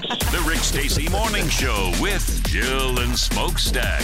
They're just having fun in a world that's gone cuckoo. 1059 Sunny FM. Rick, Jill, and Smokestack. Having fun with a world gone crazy. Brought to you by All Electric Services. So I'm sad because this it just happened yesterday, and I just found out about it this morning. Country singer Toby Keith died yesterday, 62 years old. tonight that I might have just enough. I ain't as good as I once was, but I'm as good once. Well, let's not forget Red Solo Cup. Yeah, that's definitely his biggest hit, crossover Everybody hit. loves that one. Oh, really? Red Solo this one's Cup. load, uh, says this is the uh, biggest one. Never heard that in my life. Country, maybe You've never heard that in your life? Maybe country charts, yeah. Uh, 62 years old. He had a battle of stomach cancer. I had no idea he was even sick. I know he got diagnosed um, in 2022, which is not a very long time between your diagnosis and your and your death. That's so sad. He performed last year at the People's Choice Country Awards, received the Country Icon Award. Um, he's got three kids, a wife, but he died peacefully in his sleep. So there you go. Speaking of cancer, King Charles was diagnosed yesterday. Did you see this? Yeah. Remember he went in for a, uh prostate exam? Yep. And I guess it's not prostate cancer, uh, but where they went in to go examine him for his prostate, this is when they found the cancer. The type of cancer has not been disclosed. Um, he's already started treatment. They said they remain wholly positive about this treatment and look forward to returning to full public duty as soon as possible. He's currently not handling public duties, obviously, while undergoing treatment. Does he ever though? I mean, yeah. What does he do for public duties? What is that? He's a king. He Oh. rules the land. No, he doesn't. What's the other guy do? This guy has a rules guy. the land, but next to him. This guy has a guy tie shoes for him.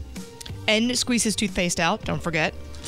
Uh, yeah, Hand- what's what's he handling exactly? Hand him a pen when he needs to sign big important documents. Like what? You know they don't like him in the UK. I know. Well, they love the queen so much, and she was around for so long, and they just they loved her. Mm-hmm. And ever since everything happened with King Charles and um, Princess Diana, Oh, that was like left a bad taste in a lot of people's mouths. They love Diana. Oh yeah. Did uh, you think the mom, the mum, is uh, haunting the mansion? The queen? Yeah. I don't know. I mean that Buckingham Palace is old. I'm sure there's a lot of people haunting that mansion. Yeah, but especially her, such a strong personality, so well liked. I mean, she's got to be around there somewhere, you know. It's crazy. So. Where are my tea cozies? Uh, here's a new report out talking about what do people do in bed other than have sex. Um, sex Sleep, is obviously uh, one of them. You sleep, but some people have. So turned you their- sleep. I mean, that's a close second, but yeah, but there's a lot of people that actually just hang out in their bed and do multiple things. Some people work from bed. Some people watch TV. They lounge. They do the nails. They read a newspaper. There's a lot of things. Well, I used to do that, but not by choice. I just didn't have a big area. Um, sleep is obviously the most common activity. Watching TV came in at number two, followed by reading. I have. It's weird that reading beat out sex, but okay. Checking social media uh, came in tied with sex. So you're checking your social media as much as you're doing it with your partner. I think a lot issue, of people right? lump social media in with reading because I can't Yeah. imagine people have that many books these days. Some people eat in bed. I can't eat in bed unless I am bedridden and I can't get out of bed. It depends on what it is for me. Anything what? with, uh, as long as it's not uh, crumb, crummy, Okay. nothing crummy. You can't have any sort of granola, none of that. Um, nothing too, you know, liquidy. It's really just got to be easy stuff. Now, here's something. This is a debate that we always have on the show. How often do you think you should wash your sheets? Once a week. Yeah, I was gonna say once a week. Once. You do once a week. I do once every other week. Yeah, well, I have too many cats I and gotcha. dogs. Yeah, I was gonna there. say the the long animal hair definitely makes me wash it more than I would. But. Um, and a lot of people are getting less sleep now than they were before. I know that Before they before in their life, like earlier in their life, like they, Oh. they feel like they got more sleep when they were younger than they do now. Sleep is so detrimental. A lot of people don't realize. Oh, it can kill you. Oh, if you don't get enough sleep, it has such an effect. It has an effect on your weight, on your mood, on your stress, on your brain, your productivity. What are you talking about? The way you handle things. Um, which is interesting because now I saw this that younger people are choosing sleep over partying. I'll tell you what, I have never appreciated sleep so much in my life as I did now like in my 40s and you know when you're younger you get fomo sometimes. Oh everyone's going out but i'm so tired but i'll make myself go out because i don't want to miss out on anything. I don't have that anymore. I don't have that. I haven't had that for a while. Mm-mm. and apparently the younger generation is like no it's new. They're calling it a bedtime trend. It's not a trend it's sleep. You're just sleeping. Yeah, but aren't they sleeping more than like their don't the normal like eight to ten? Yeah, they're well now they're saying yeah, seven to nine hours of sleep ish is what you're supposed to get, but they're going to bed, which this is funny because to us this would be late. They're going to bed between nine and ten o'clock. I'm like, my Yeah, head hits the pillow at seven thirty, but okay. What time are they waking up? Uh, no, I guess it's six in the morning if you have a nine to five job, six or seven in the morning, depending on if you wake up and work out first. What is that other thing that came out early in the year where Generation Z is soaking in bed or something? There's a word. No, They- that's the Mormons. No, no, no, no, not that. part. No, not. Yeah, I got that part. No, but it was something that they were. It was like you live in the bed all day. Yeah. What was that called? I for, okay, you're gonna make me look it up. I forget. Let me. yeah, look. yeah. They were like in bed all. I can't do that. It's called uh, being a slug. The minute right? the sun comes out, and this has been my whole life, I got to get up and do something. Is that some kind of illness or Um, it is bed rotting. It's a trend on bed TikTok. rotting? And you're proud of that? Yeah, they're they're embracing this concept. Look, unless you're somebody that works 20 hours a day or you're a nurse that worked 4 days in a row, Right. 24 hours a day and you come home and you're like, I got to recharge cuz I have to do this again in a couple of days. Yes, you get a pass. You get to shower and eat and stay in bed if you want to for 24 hours. Right. It's fine. That's different. Um but yeah, bed rotting they're saying is a is a self-care trend for lazy Gen Zers. It's not a self care thing. Yeah. It's bed rotting. So you're, happy when you're bed rotting, but you don't want to go to work nine to five. Remember we played that yesterday with the Yeah. with the girl that was cry. She was crying because she works 40 hours a week. Was that yesterday? And then she came home and she says, "I get home at 6:15, and all I want to do is eat dinner and take a shower and go to bed. I'm so tired." I'm like, "Yeah, welcome to how the rest of us feel." Oh yeah, yeah. Wait, wait, can, can I That's do just it again? life Can I do it again? This is her. This is her. This is this is amazing. Why is it that I have to work 40 hours a week just so I can have a place to live? 40 hours a week makes me $2,000 a month and my rent is 1660. So I don't even have money for my Starbucks in the lo- morning. Right. I love the way she's 21 years old. I was never this tired. I'm not this tired now. And I, I don't want to do that anymore, right? Like, like, I don't know what to do. I'm not, I'm not made for this. I'm not made for working. Let me play a sad song for you on the world's smallest violin. so now that the younger generation is not really going out and partying, partying, these bars and clubs are like, well, we got to do something to cater to this younger generation. Are you young and sleepy? Then come to Lullaby Lounge where we're putting the Z's in Gen Z. I can hang out with friends and still get plenty of sleep. Come experience the ambient ambience of our white noise room. Featuring the hottest ASMR DJs spinning the most relaxing soundscapes. Join the bedtime bash with the sleepiest generation. Now I wear PJs to the grocery store and the club. And half off weighted blanket Wednesdays with melatonin bottle service. You'll bed rot and herkle durkle all night long. Lullaby Lounge, Gen Z's biggest pajama party. pajama party. Pajama party. Pajama party. and I, I don't want to do that anymore right like like i don't know what to do i'm not i'm not made for this I know, it's crazy, right? Crazy talk. You stupid idiot, smarty pants, stupid, stupid idiot. Stupid news with Rick, Jill, and Smokestack. Hey, I need to correct something. That uh, that guy Jake Sullivan was using, according to our listeners, was using the word hue H E W instead of what I thought it was H U E, which is you know changes the hue of the color, but you can also use it figuratively as you know leaning into one way or another. But they say it's H E W. Never heard of that word. Me neither. Which which is not a bonehead. I never. Okay, how many people have heard that word? Rick doesn't ever. I don't. I, I specifically do not claim to know everything. That's why I was like, I don't get it. But yeah, you learn I mean, something I new every day. Well, it's, it's sort of the same thing because the hue, uh, he talks about the what was he talking about? The Iranian, the you know- into, cutting into. Yeah, but I, I thought it was like something's hewn from stone or from wood. It's not what this is. Not No, that's hewn, it's different. hew. Yeah, but isn't it along the same thing? Something's cut from something. It says make or shape something by cutting or chopping a material such as wood or stone, a seat hewn out of fallen Yeah. tree trunks. But I don't. And Hewn- I hewn learned is just something today. Past tense. I don't think that's the context he was using it in, but okay, we'll go with that since it's more than one listener. yeah, we had a couple. But I still think the what we, he if he had used the word hue as in applying it to leaning into something, hue H U E would have applied better into the context he was using. But that's just me. I don't care either way. I'm I know ready to you don't move care. on. I know. Today's word is hue. Use it in a sentence one So I- time I today. just don't. What? That's one thing I love about our listeners, though. Whenever I need help with something, you know how something's racking your brain, you're like, I can't think of the word. You'll have multiple, multiple listeners, which I love so much. That'll be like, this is it. I'm like, thank This you. is going to drive me nuts. I got to figure out which word applied there. Okay. I know. You don't that on care. your own time, Mr. Stacy. I know you got things to clean. I get it. I am challenging. Clone. To clone something. All right, so this is uh, something deep fake. This is really, really bad. Deep fake technology was used for this scam. A finance worker in Hong Kong was tricked into paying, get this, $25 million of his company's money to a scammer. Now, it was elaborate. So they had his boss. Okay. His boss was on the call. He had his staff, which he knows well, on the call. So there's 12 people on the call total discussing this wire transfer. It was his boss and his boss's staff. Yeah, it's like the boardroom. $25 million were transferred. Turns out it was a scammer using AI.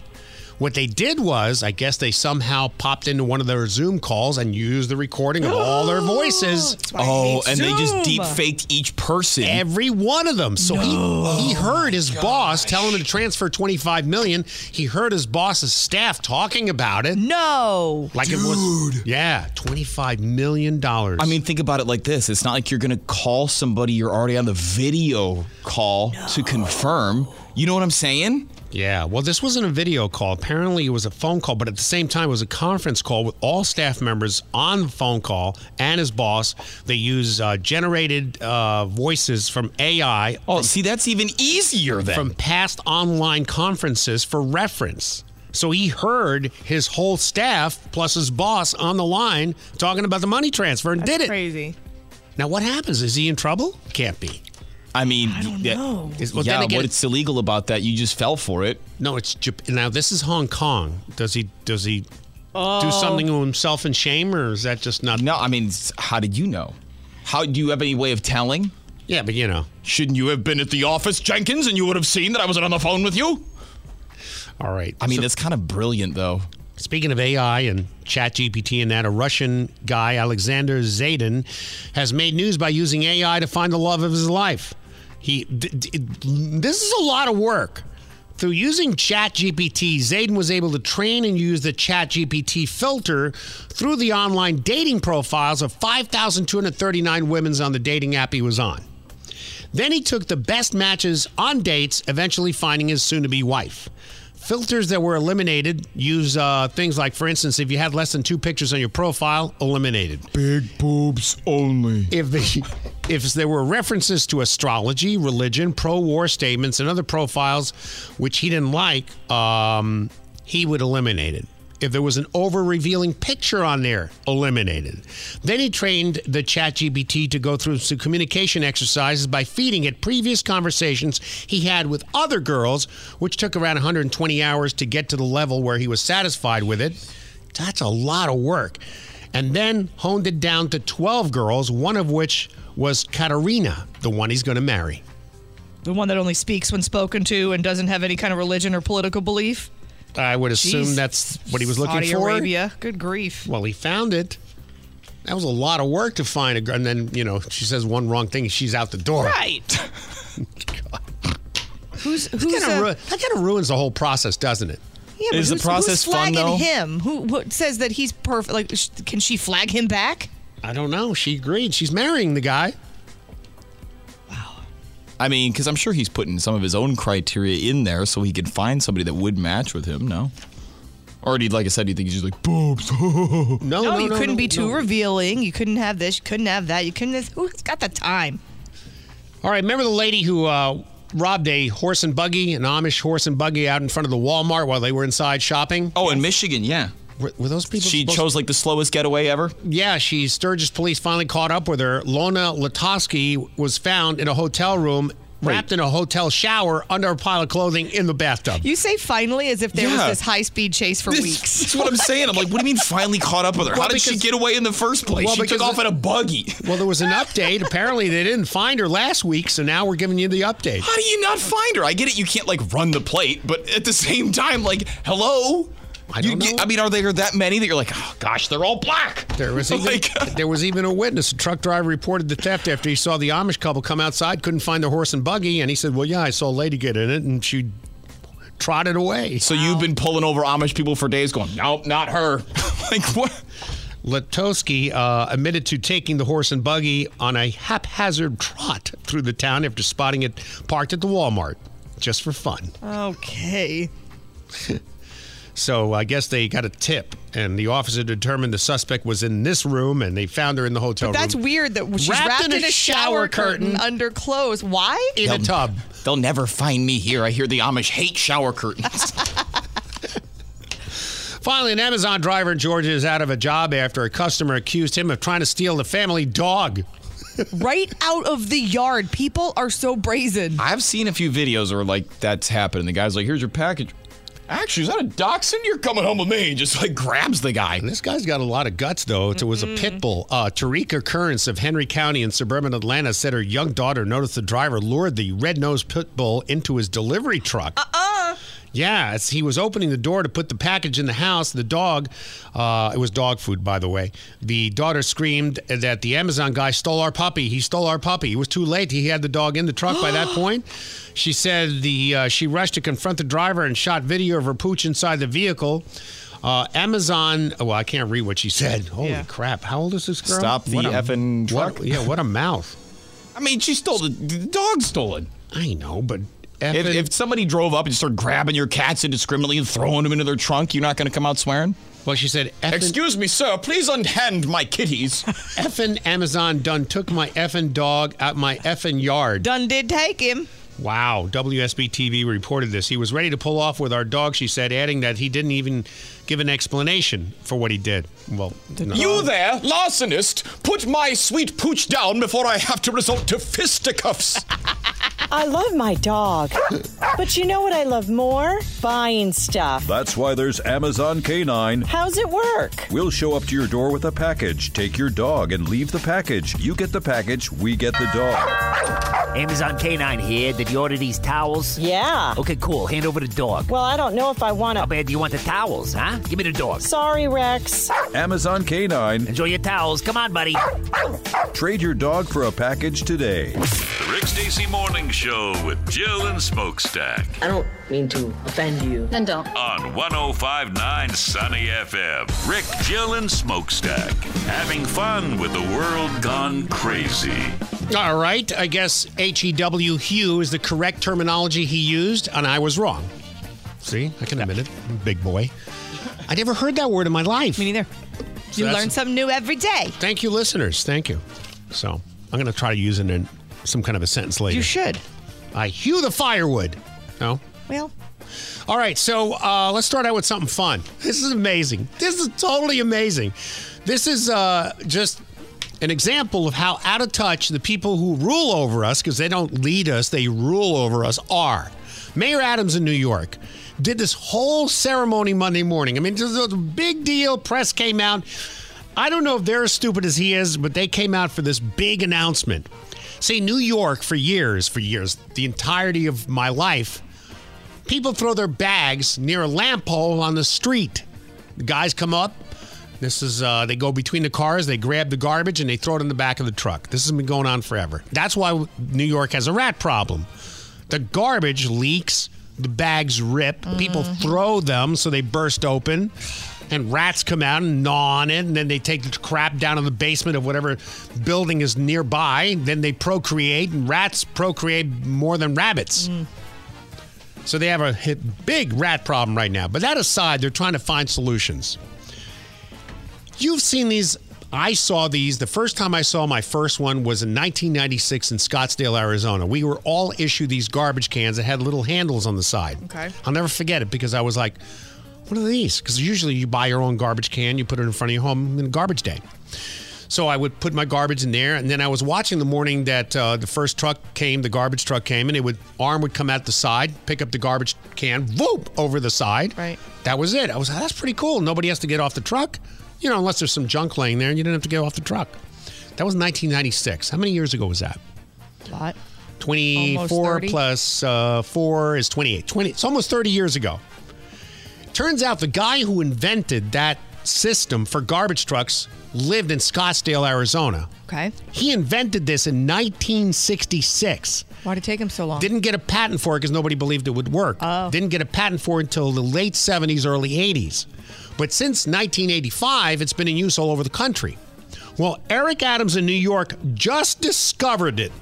What? Yeah, they just discovered it. So they did this big thing. Like, listen to this, like it never existed. But With the truck you see next to me uh, is represents the future of New York City garbage collections. This prototype will collect uh, trash using automated uh, side loading. Uh, The, the- every network, every local TV station was out there like, this is the most amazing thing. New Yorkers have never seen anything like this. Have they not been using it in New York? I just got done telling you, no. They put all their garbage on the curb. Why, why do they act like it's never been a thing, though? Because they- Surely you've seen movies and stuff. No. No. No? Dude, I'm playing. This is real. This is an AI. This is actually the mayor with this entire press corps out there. I mean, all the TV stations from New York, New York One, Fox 5, I mean, they're all out there, ABC 7, they're all out there covering this like it's the most amazing thing. They brought a truck in to do a demonstration. so that we can service large on-street uh, containers like the ones you see here and pick up New Yorkers' trash quicker, cleaner, and smarter. This is a working prototype designed to fit the unique needs of New York City. No, they've used them everywhere, including Scottsdale, where I lived uh, back almost 30 years ago. So you're. Or my house, probably right about now. Okay, so what's funny is that in the beginning of the press conference, you know how he always comes fashionably late? Mhm. They played New York State of Mind by uh, Alicia, Alicia Keys, Keys. and, and Jay Z. Was it Jay Z? Yeah. They did that whole New York, New York. Here comes this white ass garbage truck, nice and new and clean. And inside of it, it says new technology for new New York. Next week, we'll have a press conference on this device that's handheld. It's got buttons on it, and you can talk to other people. It's amazing. Delivered four years ahead of expectation. Buddy, Why where have you so been? Dude, I'm not kidding you. I'm not kidding you. This is a real story. It's amazing. Okay, is is like the arm just different? Does No, the truck drive I- no. itself or something? No, no, no. That's what I was thinking. I was thinking. Now, here's the next thing. This is something, again, I can speak for myself. I'm a dope. I mean, my IQ probably borders on three digits, but not quite. He's the mayor of New York City, the most incredible, largest city in the world, right? Have they thought about what's going to happen when the cars block the arm of this new invention and they can't get to the garbage cans because New York is notorious for towing cars that block fire hydrants, uh, access for wheelchairs. I mean, it just it's it's it's a daily thing. They're trying to cut down on the cars anyway. Didn't, didn't I give you that story a while back? Yes, about the, yeah, uh, yeah, the- what you do is you take the cameras? arms and they go through the window of the car, and you lift the car and the garbage truck. And I'm waiting for that for some you know hungover garbage man who puts the button at the wrong time, goes right through a, It's like I'm done dealing with this for today. a Mercedes. I mean, you got those congestion cameras. There's probably not going to be any cars on the road anyway. They're charging you just because you're in traffic, not to use a bridge, not Yeah, to use a special toll road. It's like, well, you were in this part of the city this time of day, so it'll be twenty Do you think that's going to stop people in New York? Do you know how from much? From driving. Yeah. Yeah, because I mean, you have a little bit more public transit there than you have. In Yeah, a lot if you other don't cities. die taking it. Well, I mean, what are you All do? let's stay in New York for just a second. Remember those uh, two NYPD officers that got kicked and punched by uh, illegals, and then the illegals uh, were arrested. Three of them got out within two hours. They were Walked- flipping off the cameras as they as they got out of jail. God. Double birds, and then faces. the fourth one got out the day after. No, nothing, no bail, no nothing, because there's no bail in New York. So they Oh. they took off immediately. Yeah, dude didn't even ask answer any questions. Here's a lady from ABC trying to like chase down Alvin Bragg. D.A. Bragg, why did you not ask for bail? Why didn't you ask for bail for these uh, migrants? District Attorney Alvin Bragg trying to get away from questions about his decision to release five illegal migrants charged with assaulting two NYPD officers in Times Square that was caught on camera. All five were released without bail, even though they are charged with a felony. The four other city DAs attended a news conference with the governor who took questions. In the past few days, and you've said this multiple times, that you are looking to judges and prosecutors to do the right thing. Do you think that DA Bragg did the right thing by releasing illegal migrants charged with assaulting two New York City police officers violently? Who have no ties to New York City, New York State, or this country. Do you think he did the right thing? And they're charged with felonies. Anytime there's an assault on a police officer, which is a very serious offense, it is bail eligible and bail should be sought. Meaning right now that they should be sitting in Rikers. And yet, where are they? You're oh, the you're the governor. Yeah, four of them just ran away. Well, they finally caught up with a, a few of them in California. Yeah, because we knew they were going to head there. What to try to buy a house or something? I don't know. They bought some cars and stuff with the money they made, uh, stealing phones and breaking into places and stuff. So anyway, they got a few of the. What's amazing is what we should do is tell them they were involved in January 6th, and they'd have them Oh. all lined up already and in a prison underground. Every one of them. Let's move over to Chicago for just a second. You know, Mayor Johnson replaced, uh, you know, Beetlejuice. Yeah. Uh, and you know they had a choice. They had a choice between a mayor that a guy who was running for mayor that said he was going to solve the crime problem by you know arresting people. Oh, we can't do that. That's racist. Mayor Brandon Johnson doesn't believe in arrests. Doesn't believe that criminals should be put in jail. Uh uh Number of shootings have increased. His city's overrun with illegals. He claims it's all, you know, Greg Abbott's fault in Texas because he's busing the illegals there. He's got about 40,000. But you know what's funny is that all around Chicago, uh, illegals are being flown by the Biden administration to little tiny cities where nobody's noticing at 2 in the morning. But that- that never Ah. comes into the conversation. We leave that part out. So now people are starting to get smart. You know what's funny? It's the poor neighborhoods. It's the black neighborhoods that are really upset at Mayor Bragg, uh, Mayor Johnson. They're, should be. They voted for him. What is he doing? Shunning them, shutting them out, moving illegals into their neighborhoods, into their playgrounds, into their Civic rec- centers and schools, and they're getting pissed. They're like, wait a minute. We barely had power before in politics. Now we have no power. You're giving it all to these illegals. you said you were going to help us. You're not helping us. So now they're yelling at him. They're going, hey, why don't you go down to the border since you're so upset about it, Mayor Johnson, and see what we could do about it? What'd he say? What a strange response. I have children who attend schools who have soccer games, y'all. You know, you all are asking me as if I'm not a parent in this city. I get it, I'm mayor. I get it, but you're asking me to give you a date, and I have to court. Do you understand that you have not had a mayor like me? I get that. I have a wife, I have children, they have schedules. And plus, we still have public safety that we have to address. We still have the unhoused that we have to address. I still have a budget that I have to address. And I'm doing all of that with a black wife raising three black children on the west side of the city of Chicago. I am going to the border as soon as possible. Wow. I am You- busy with my kid's soccer game. I got And- plans. And you got to understand, they're not just kids, they're black. track meets, and I got a Tupperware party I got to go to. I got things. Now you may ask yourself, I know it's real difficult. He's raising children and they're black. What does that have to do with it? I have no idea. I was trying to figure out what. Why did he say that? This guy, these people are so obsessed with race because it is how they make money.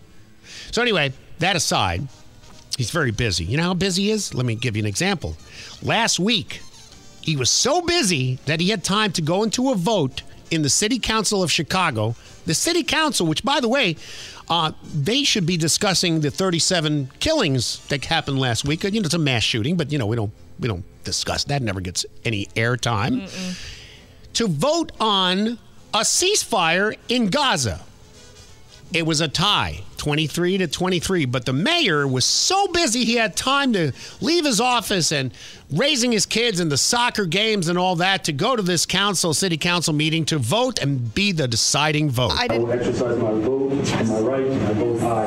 Yay! Ceasefire in Gaza! I didn't know Chicago had the power to make that happen. Netanyahu's going like, what? Got other stuff to do, man. Take care of your city. You know who did go down to the border? 60 Minutes last Sunday. Not Kamala. No, 60 Minutes asked U.S. Customs and Border Patrol about the gap in the border fence in California. Just at the southern tip of California, there's a little, little tiny opening. Do you know that the tiny opening, I'm talking about six foot wide opening, where the fence that Trump built and the next pole is, there's a big, um, what do they call it, outcropping of rocks. So to do that, they have to move the. It's a it's a little bit of a construction effort. They have to move the rocks to put the next post in, but no, they didn't. So they put some razor wire there. That's all right. The illegals just pushed it aside and came on in. 60 minutes came down there. And uh, they stood there as they watched illegals cross the border through this little opening.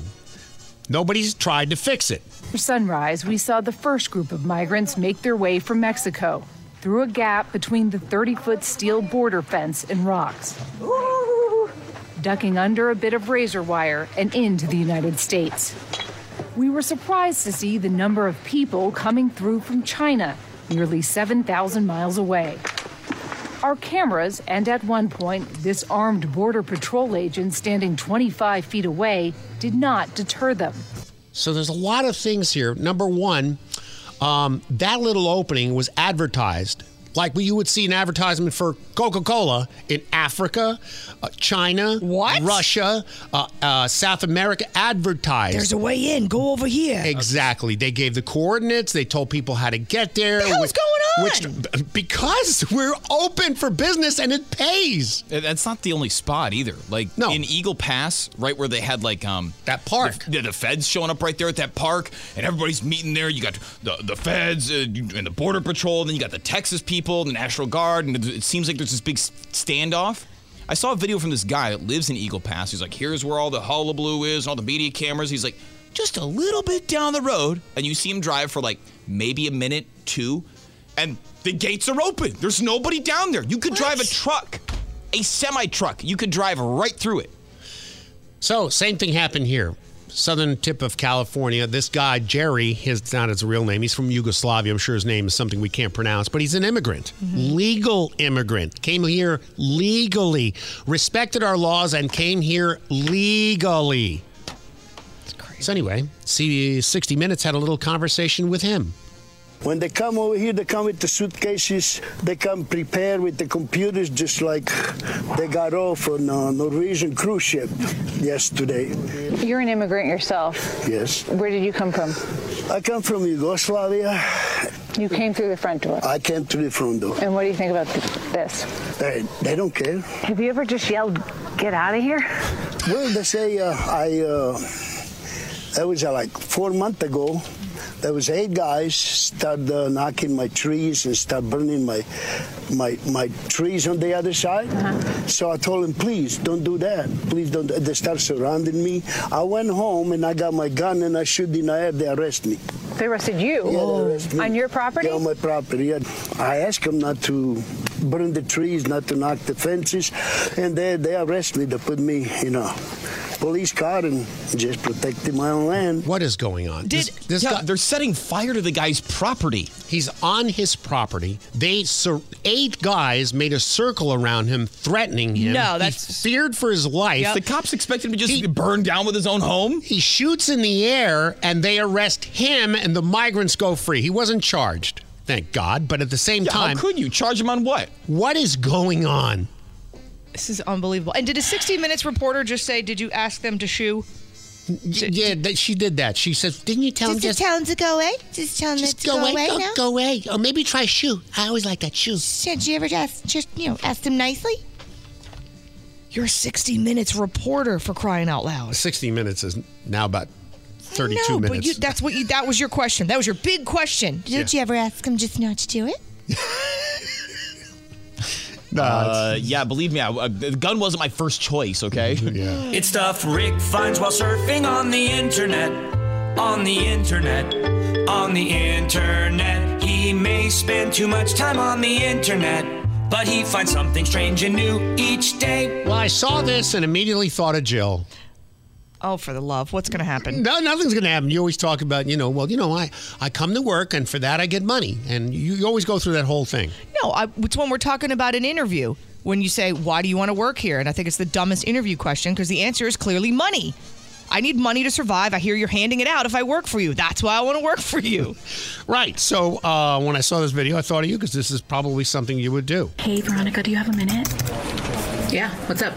I love these. We have a new associate starting next week. I'm hoping that you can go ahead and train her. Yeah, of course. You know, I'm willing to help. Um, how do I invoice for that?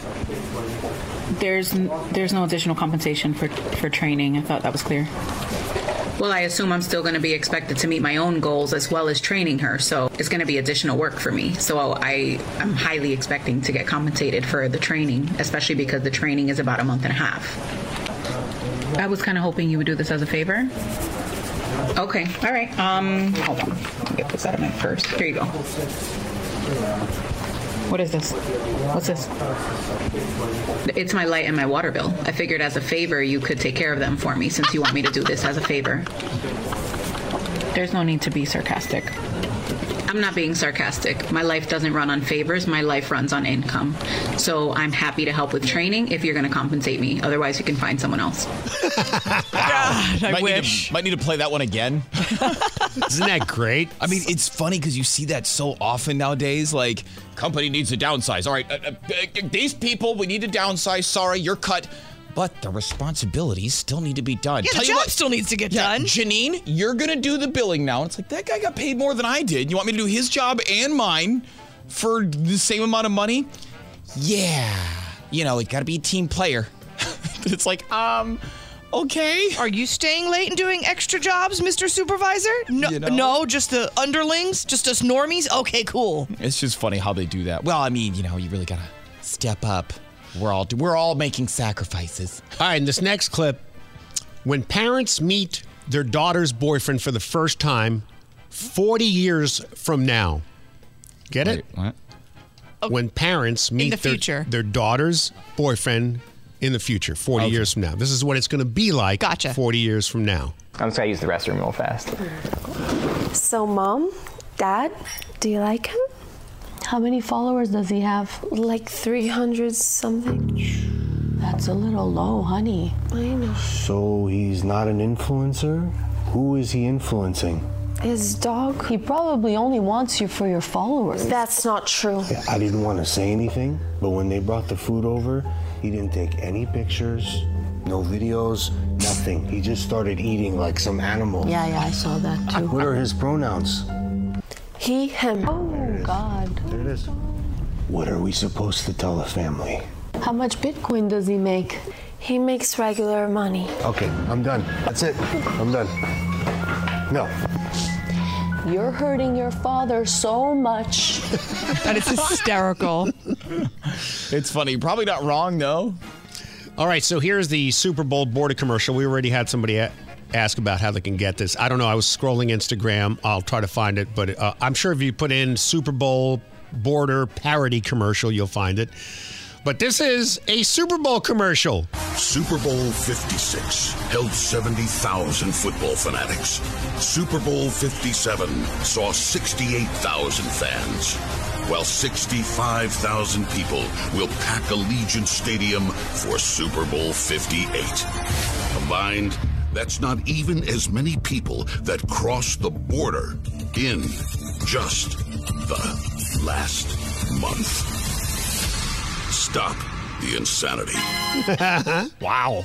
They really have you the first half. Dude, and the graphics, it's it's done really well.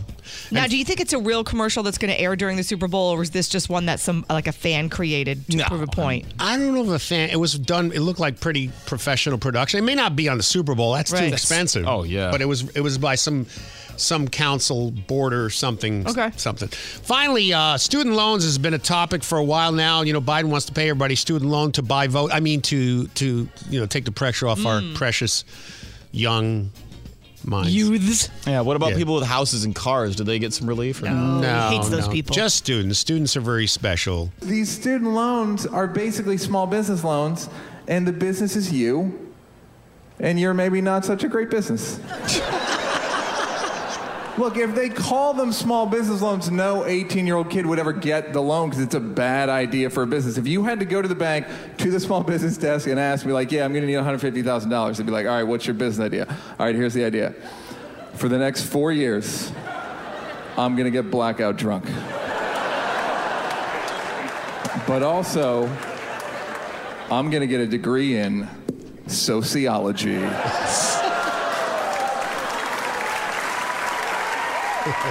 They'd be like, get the out of our bank.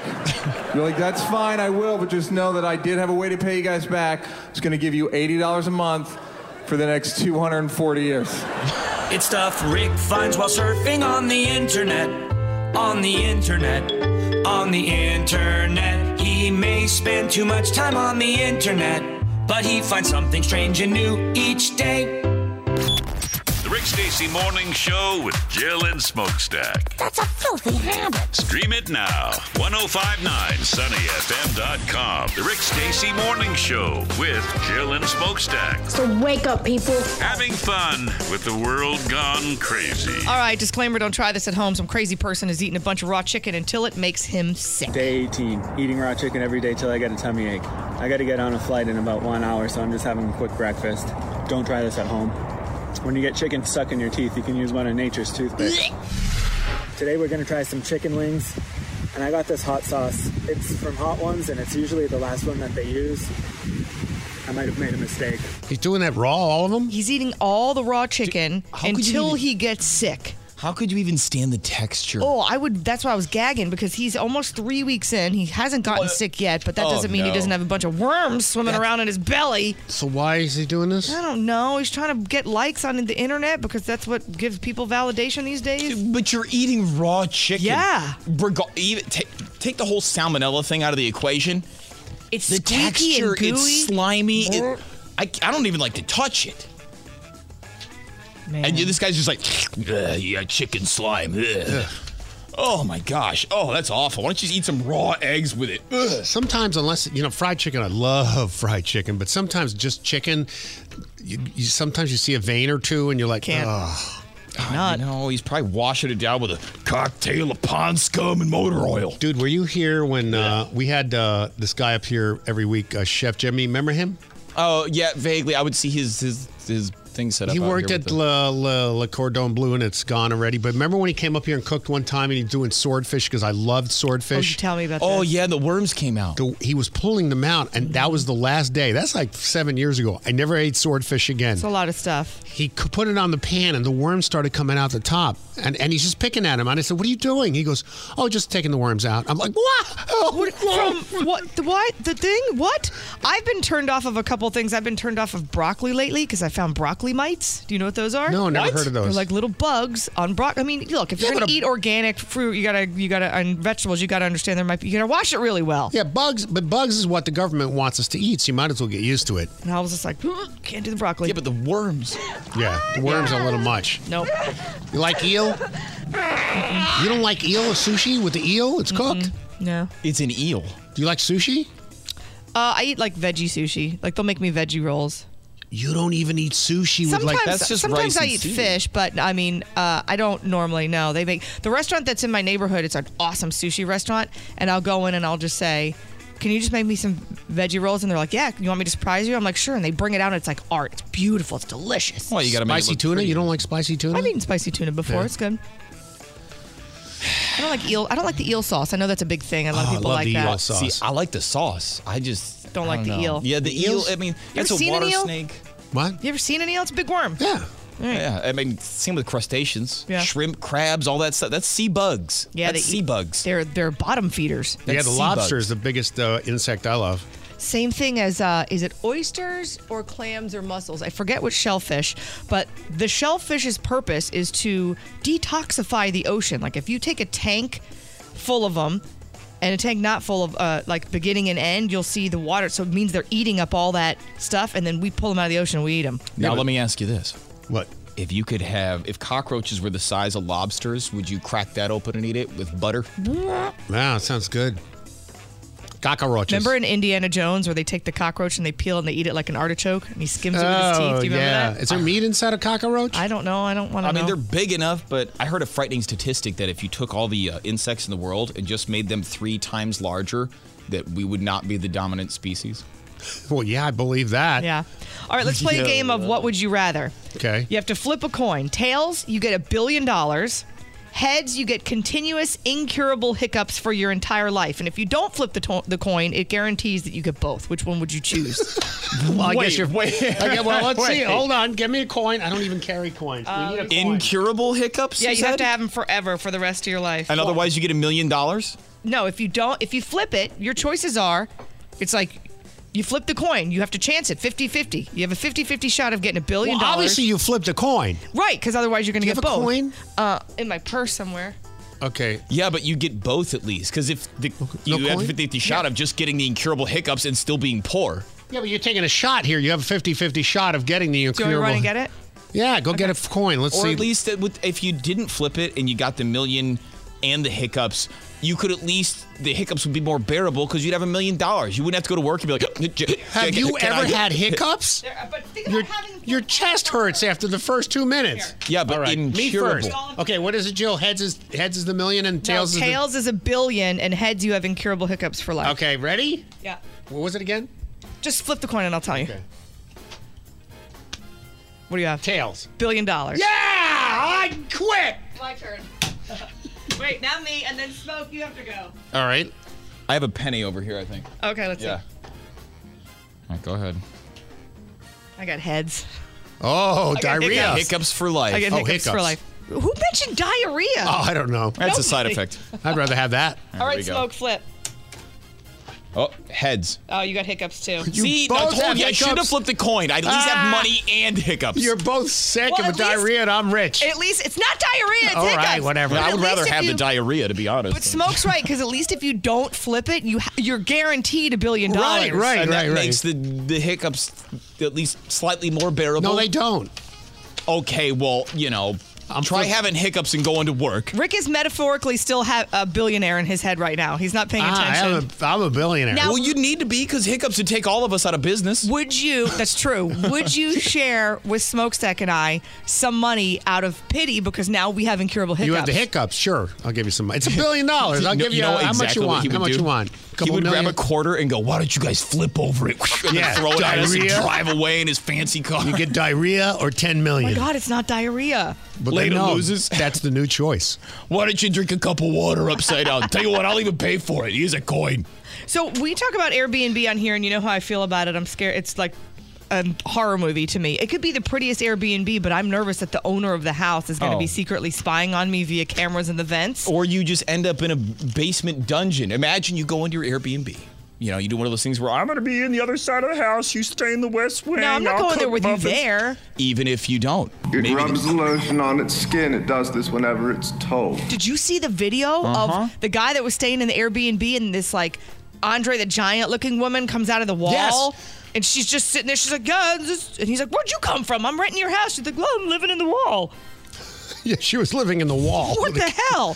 Well, there's a oh. private investigator. He said he has experience in this era and said that if someone's going to put up a camera to catch you in a compromising position, it's probably going to be positioned in a place that gives them the best viewing angle. People are like, because sometimes if you run an Airbnb, you'll have different rules.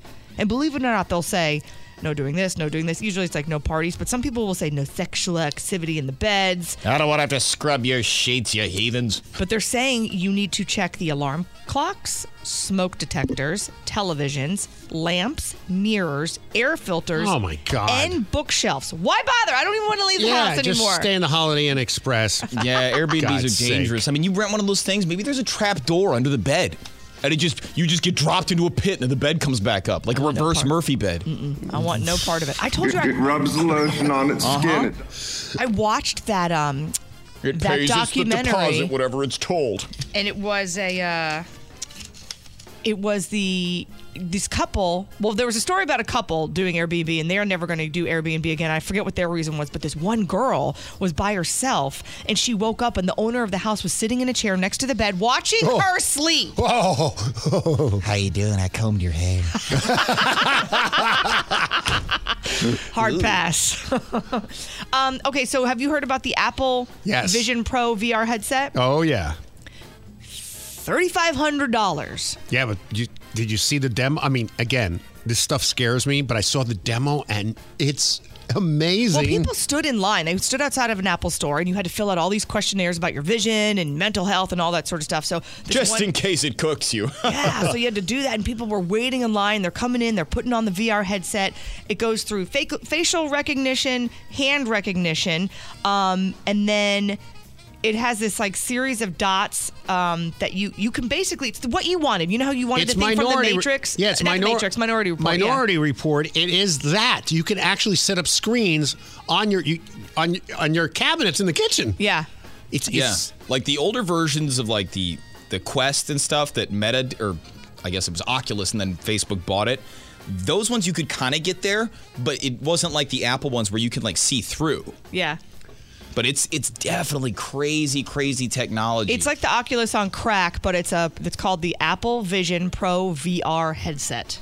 Isn't that something? Ready for the latest breakthrough in wearable technology? Then get ready for the new Apple Vision Pro VR headset with a more realistic experience than ever before. Whoa, this headset is great. I'm at the office right now listening to my boss drone on and on about quarterly reports or something. So realistic. You'll love the hyper realistic experience of the Apple Vision Pro VR headset. Oh, wow. I'm arguing with my husband about money and how the kids are being raised, just like in real life. And I'm sneaking out to a seedy motel to meet my mistress. Amazing. The new Apple Vision Pro VR headset. Time to put on my sleep apnea mask. So realistic. Try it today. I know, it's crazy, right? Crazy talk. Hey, you're with stupid news on the Rick Stacy Morning Show. Who's the stupid one now? With Jill and Smokestack. All right. Here we go. All right, so um, this is the next new big idea from our scientific world. Remember, science is always evolving. You know, in mm-hmm. COVID, we decided that that's not the case. Science is it, that's the answer, don't question it.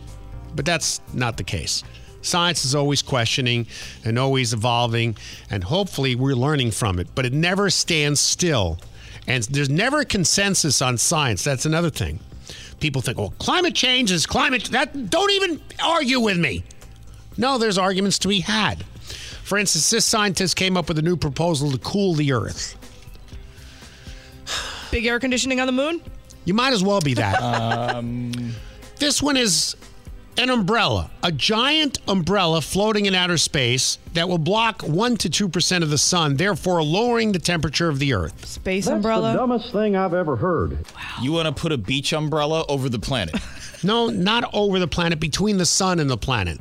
It's going to block out 1 to 2% of the sun's rays, therefore cooling the Earth. Okay. You want Okay. to block out the sun's? Are you just trying to make it harder for me to grow food so I have to eat your lab goo? Wow. Mm. I mean, just the way they go after farmers in Europe, I would. If it was, we should ditch the Grammys and the Oscars for the cynicalese. I, I, you know, You'd be, somebody's you'd- you'd be a winner. Just saying. For best cynical comment on a morning show, the winner is Smokestack. Come on up and accept your award. thank you. I have so many people to thank. Um, I really owe it all to my super cynical boss, Rick. I hang out with him too much, and he's had too much of an influence on my brain in probably a worse way than he'd ever imagined. So veterinarians got a snake at the Second Chance Wildlife Center in Gaithersburg. Uh, snake was brought in. It's usually with snakes. this usually they swallowed an egg, a hard-boiled egg. Or maybe they swallowed a golf ball, or maybe they swallowed a you know dog's toy or something like that. Right. So they noticed something that was sort of sticking out of the snake's stomach, rubbing, rubbing its way out. Oh, don't tell me it's a person. Something hard. No, it was a doorknob. Oh no, a car sh- gear shift knob. Okay. Oh, a ge- like gear shift, second, first, third, oh. fourth, fifth. Yeah, you swallowed a gear shift knob, ripped it off a car somehow. All right, hold still. Oh, finally, I can get out of park. The world's more most predictive or clairvoyant, whichever word you like better, cartoon has done it again. The Simpsons. This time, the Matt Groening created animated comedy has been crea- cre- uh, credited with a foreseeing and forecasting of the rise of the Vision Pro, Apple's much hyped virtual reality headset, which we just spoke about. If you wear it, it throws out whatever you want screens. You can see your computer screen. You can have timers go up, but it's all in front of you. Mm-hmm. So, like you made this example before, there's four pots on your stove. You can actually set the timer on all four individual pots and see them on the screen in your headset and which ones have reached temperature. Or you could which- take off the headset and look at them actually in real time with your eyeballs. Oh, then what am I going to spend $3,500 on, Jill? Yeah, besides. What a ridiculous comment. Need CGI babes just, you know, loitering around that he can't touch. Well, I was t- just telling Jill, and it's true. Um, who's the guy, Dirty Jobs, Mike Rowe? Yeah. Yeah. He was saying the other day, this guy is so knowledgeable. He was saying the other day, you know what, what, what in our culture refines technology more than anything else? Pornography. Yeah, it's insane to me. The money invested to make porn better is far and above more money that's invested in making the equipment better. Porn is the is the one that makes all our, you know, technology what it is today. Oh. So you know these headsets are going to get much much better after Pornhub gets a hold of them. Well, isn't that how the internet, like, kind of yeah started? Well, I don't know if it started that way. Well, I mean, it was a big factor in its uh, explosion. So anyway, The Simpsons So predicted these headsets. One ex-user describing the cartoon's alleged foretelling of the tech, which dropped Friday at Apple stores. For the uninitiated, these Black Mirror-esque devices controlled by the eyes and hand gestures allow viewers to enjoy a range of hyper-realistic VR experiences, nothing like the VR headsets that are available out in the street today. Uh, this can put you anywhere you want to be. You can have a Rhino charging right at you. You can be sitting down with Alicia Keys, listening to her sing. Why would you want a Uh, rhino charging at you? That's terrifying. Maybe well, I- people do the shark one. Yeah, it's true. That one's terrifying. I tried to do that, like, look, it's the Meg experience. And then, like, you put the goggles on and you're under the ocean. And I didn't even see the shark. I was like, nope, nope, nope, all done for me. So a Don't need to be down montage on the show back in the past shows various Simpsons characters wearing these uh, obtrusive headsets while walking into lampposts and falling down manholes. It was a joke on the show. Oh, here they go. But there was never. Oh, Ow. oh, the old lady goes down the manhole. Oh, this guy looked. This is before any any of these headsets. What year did this come out? That Uh, this episode. was eight years ago. Wow. Isn't it something? Simpsons does it again with their predictions. It's funny to like look at the way our technology is happening now and wonder how much of it is maybe shaped from the art that we've already made. Maybe. Or, yeah, it's that life imitates art, art imitates life kind of thing. Why don't you explain the next story, the last story here? What is it? What do you got? It's about the stock market and the money supply. Oh, I don't know. You got the story. I don't. I don't. You gave it. Why You do didn't do- memorize it to me. Why do Oh, you, what are you why do you do this to me? What? It's a super complicated It's story. That's why he doesn't wanna complicated, and I don't feel like it. Okay, geez, hang on. Let me find it here. I'll. And that- that's all right. Uh, oh no, I got it in here. Anyway, there's a. I'll, I'll just do it in my own words, which is a horrible thing to attempt, but I'll try it. God bless us Um, all. there's all magazines and programs and people trying to, for you to consult with them for money, of course, on how to play the stock market. You know, you see it all the time. I get a letter every day, those stupid pamphlets. You can become a, you know, stock all star if you just join us and have a consultant speak to you for $500 a month. You'll be making oodles a month. None of them, none of them, according to a new study, are accurate at all. The only thing that they say is accurate now, which forecasts how stocks will move in the next quarter, is the money supply in the country. Yeah, they have like two different ways they classify it. Like they look at one, it's called M1, and M1 is the it's the amount of money in circulation, cash, and coins. Cash and coins. Gotcha. Imagine that. And that's also includes um, so yeah, just really cash and coins. M2 is the supply of money that's in savings accounts or money market funds or CDs, but it's all below 100,000. So this money can be spent by consumers. It just requires extra work to get it. So that's um, they say that that section of money it has to be uh, that rises consistently over long periods with the economy, but now it's not really measuring the same way because even that stuff is dropping See what I mean? by a ways. Let's ask Jill. Do you know what he just said? I just heard a bunch of clickings of people turning their radios. Does that count? Well, let's hear your version, Jill. I don't care. That's my version. Oh, you don't care. It's only money in your economy and all the stuff you work for. But it's the point they're trying to make is because you have so much digital money now that you can't base that on the stock market. 'Cause The when whole stock point of it started, is that was paper money is cash. losing its value. The end of story.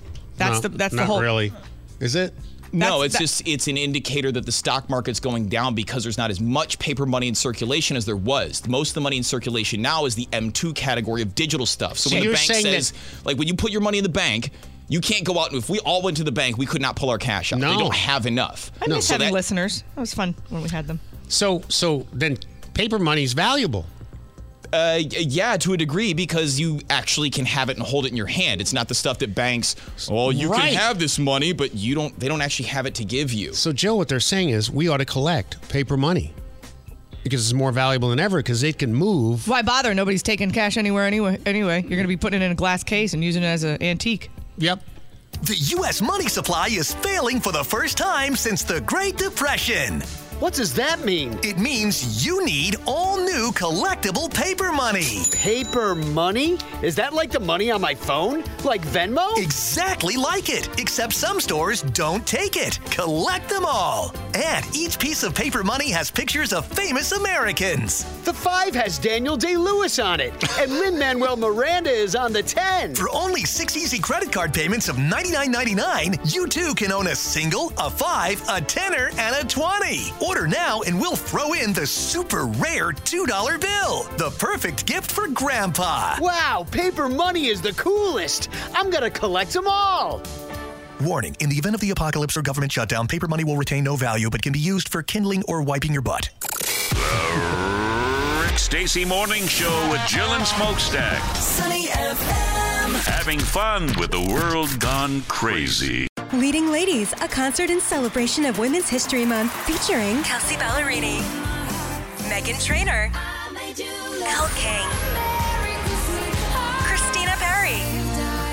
At the King's Theater in Brooklyn, New York on Wednesday, March 20th. Tickets are on sale now. You don't want to miss this amazing night of music dedicated to uplifting women's voices. With Kelsea Ballerini, Meghan Trainor, Elle King, and Christina Perri. Audacy's Leading Ladies presented by Olay Body. Buy your tickets now at kingstheater.com.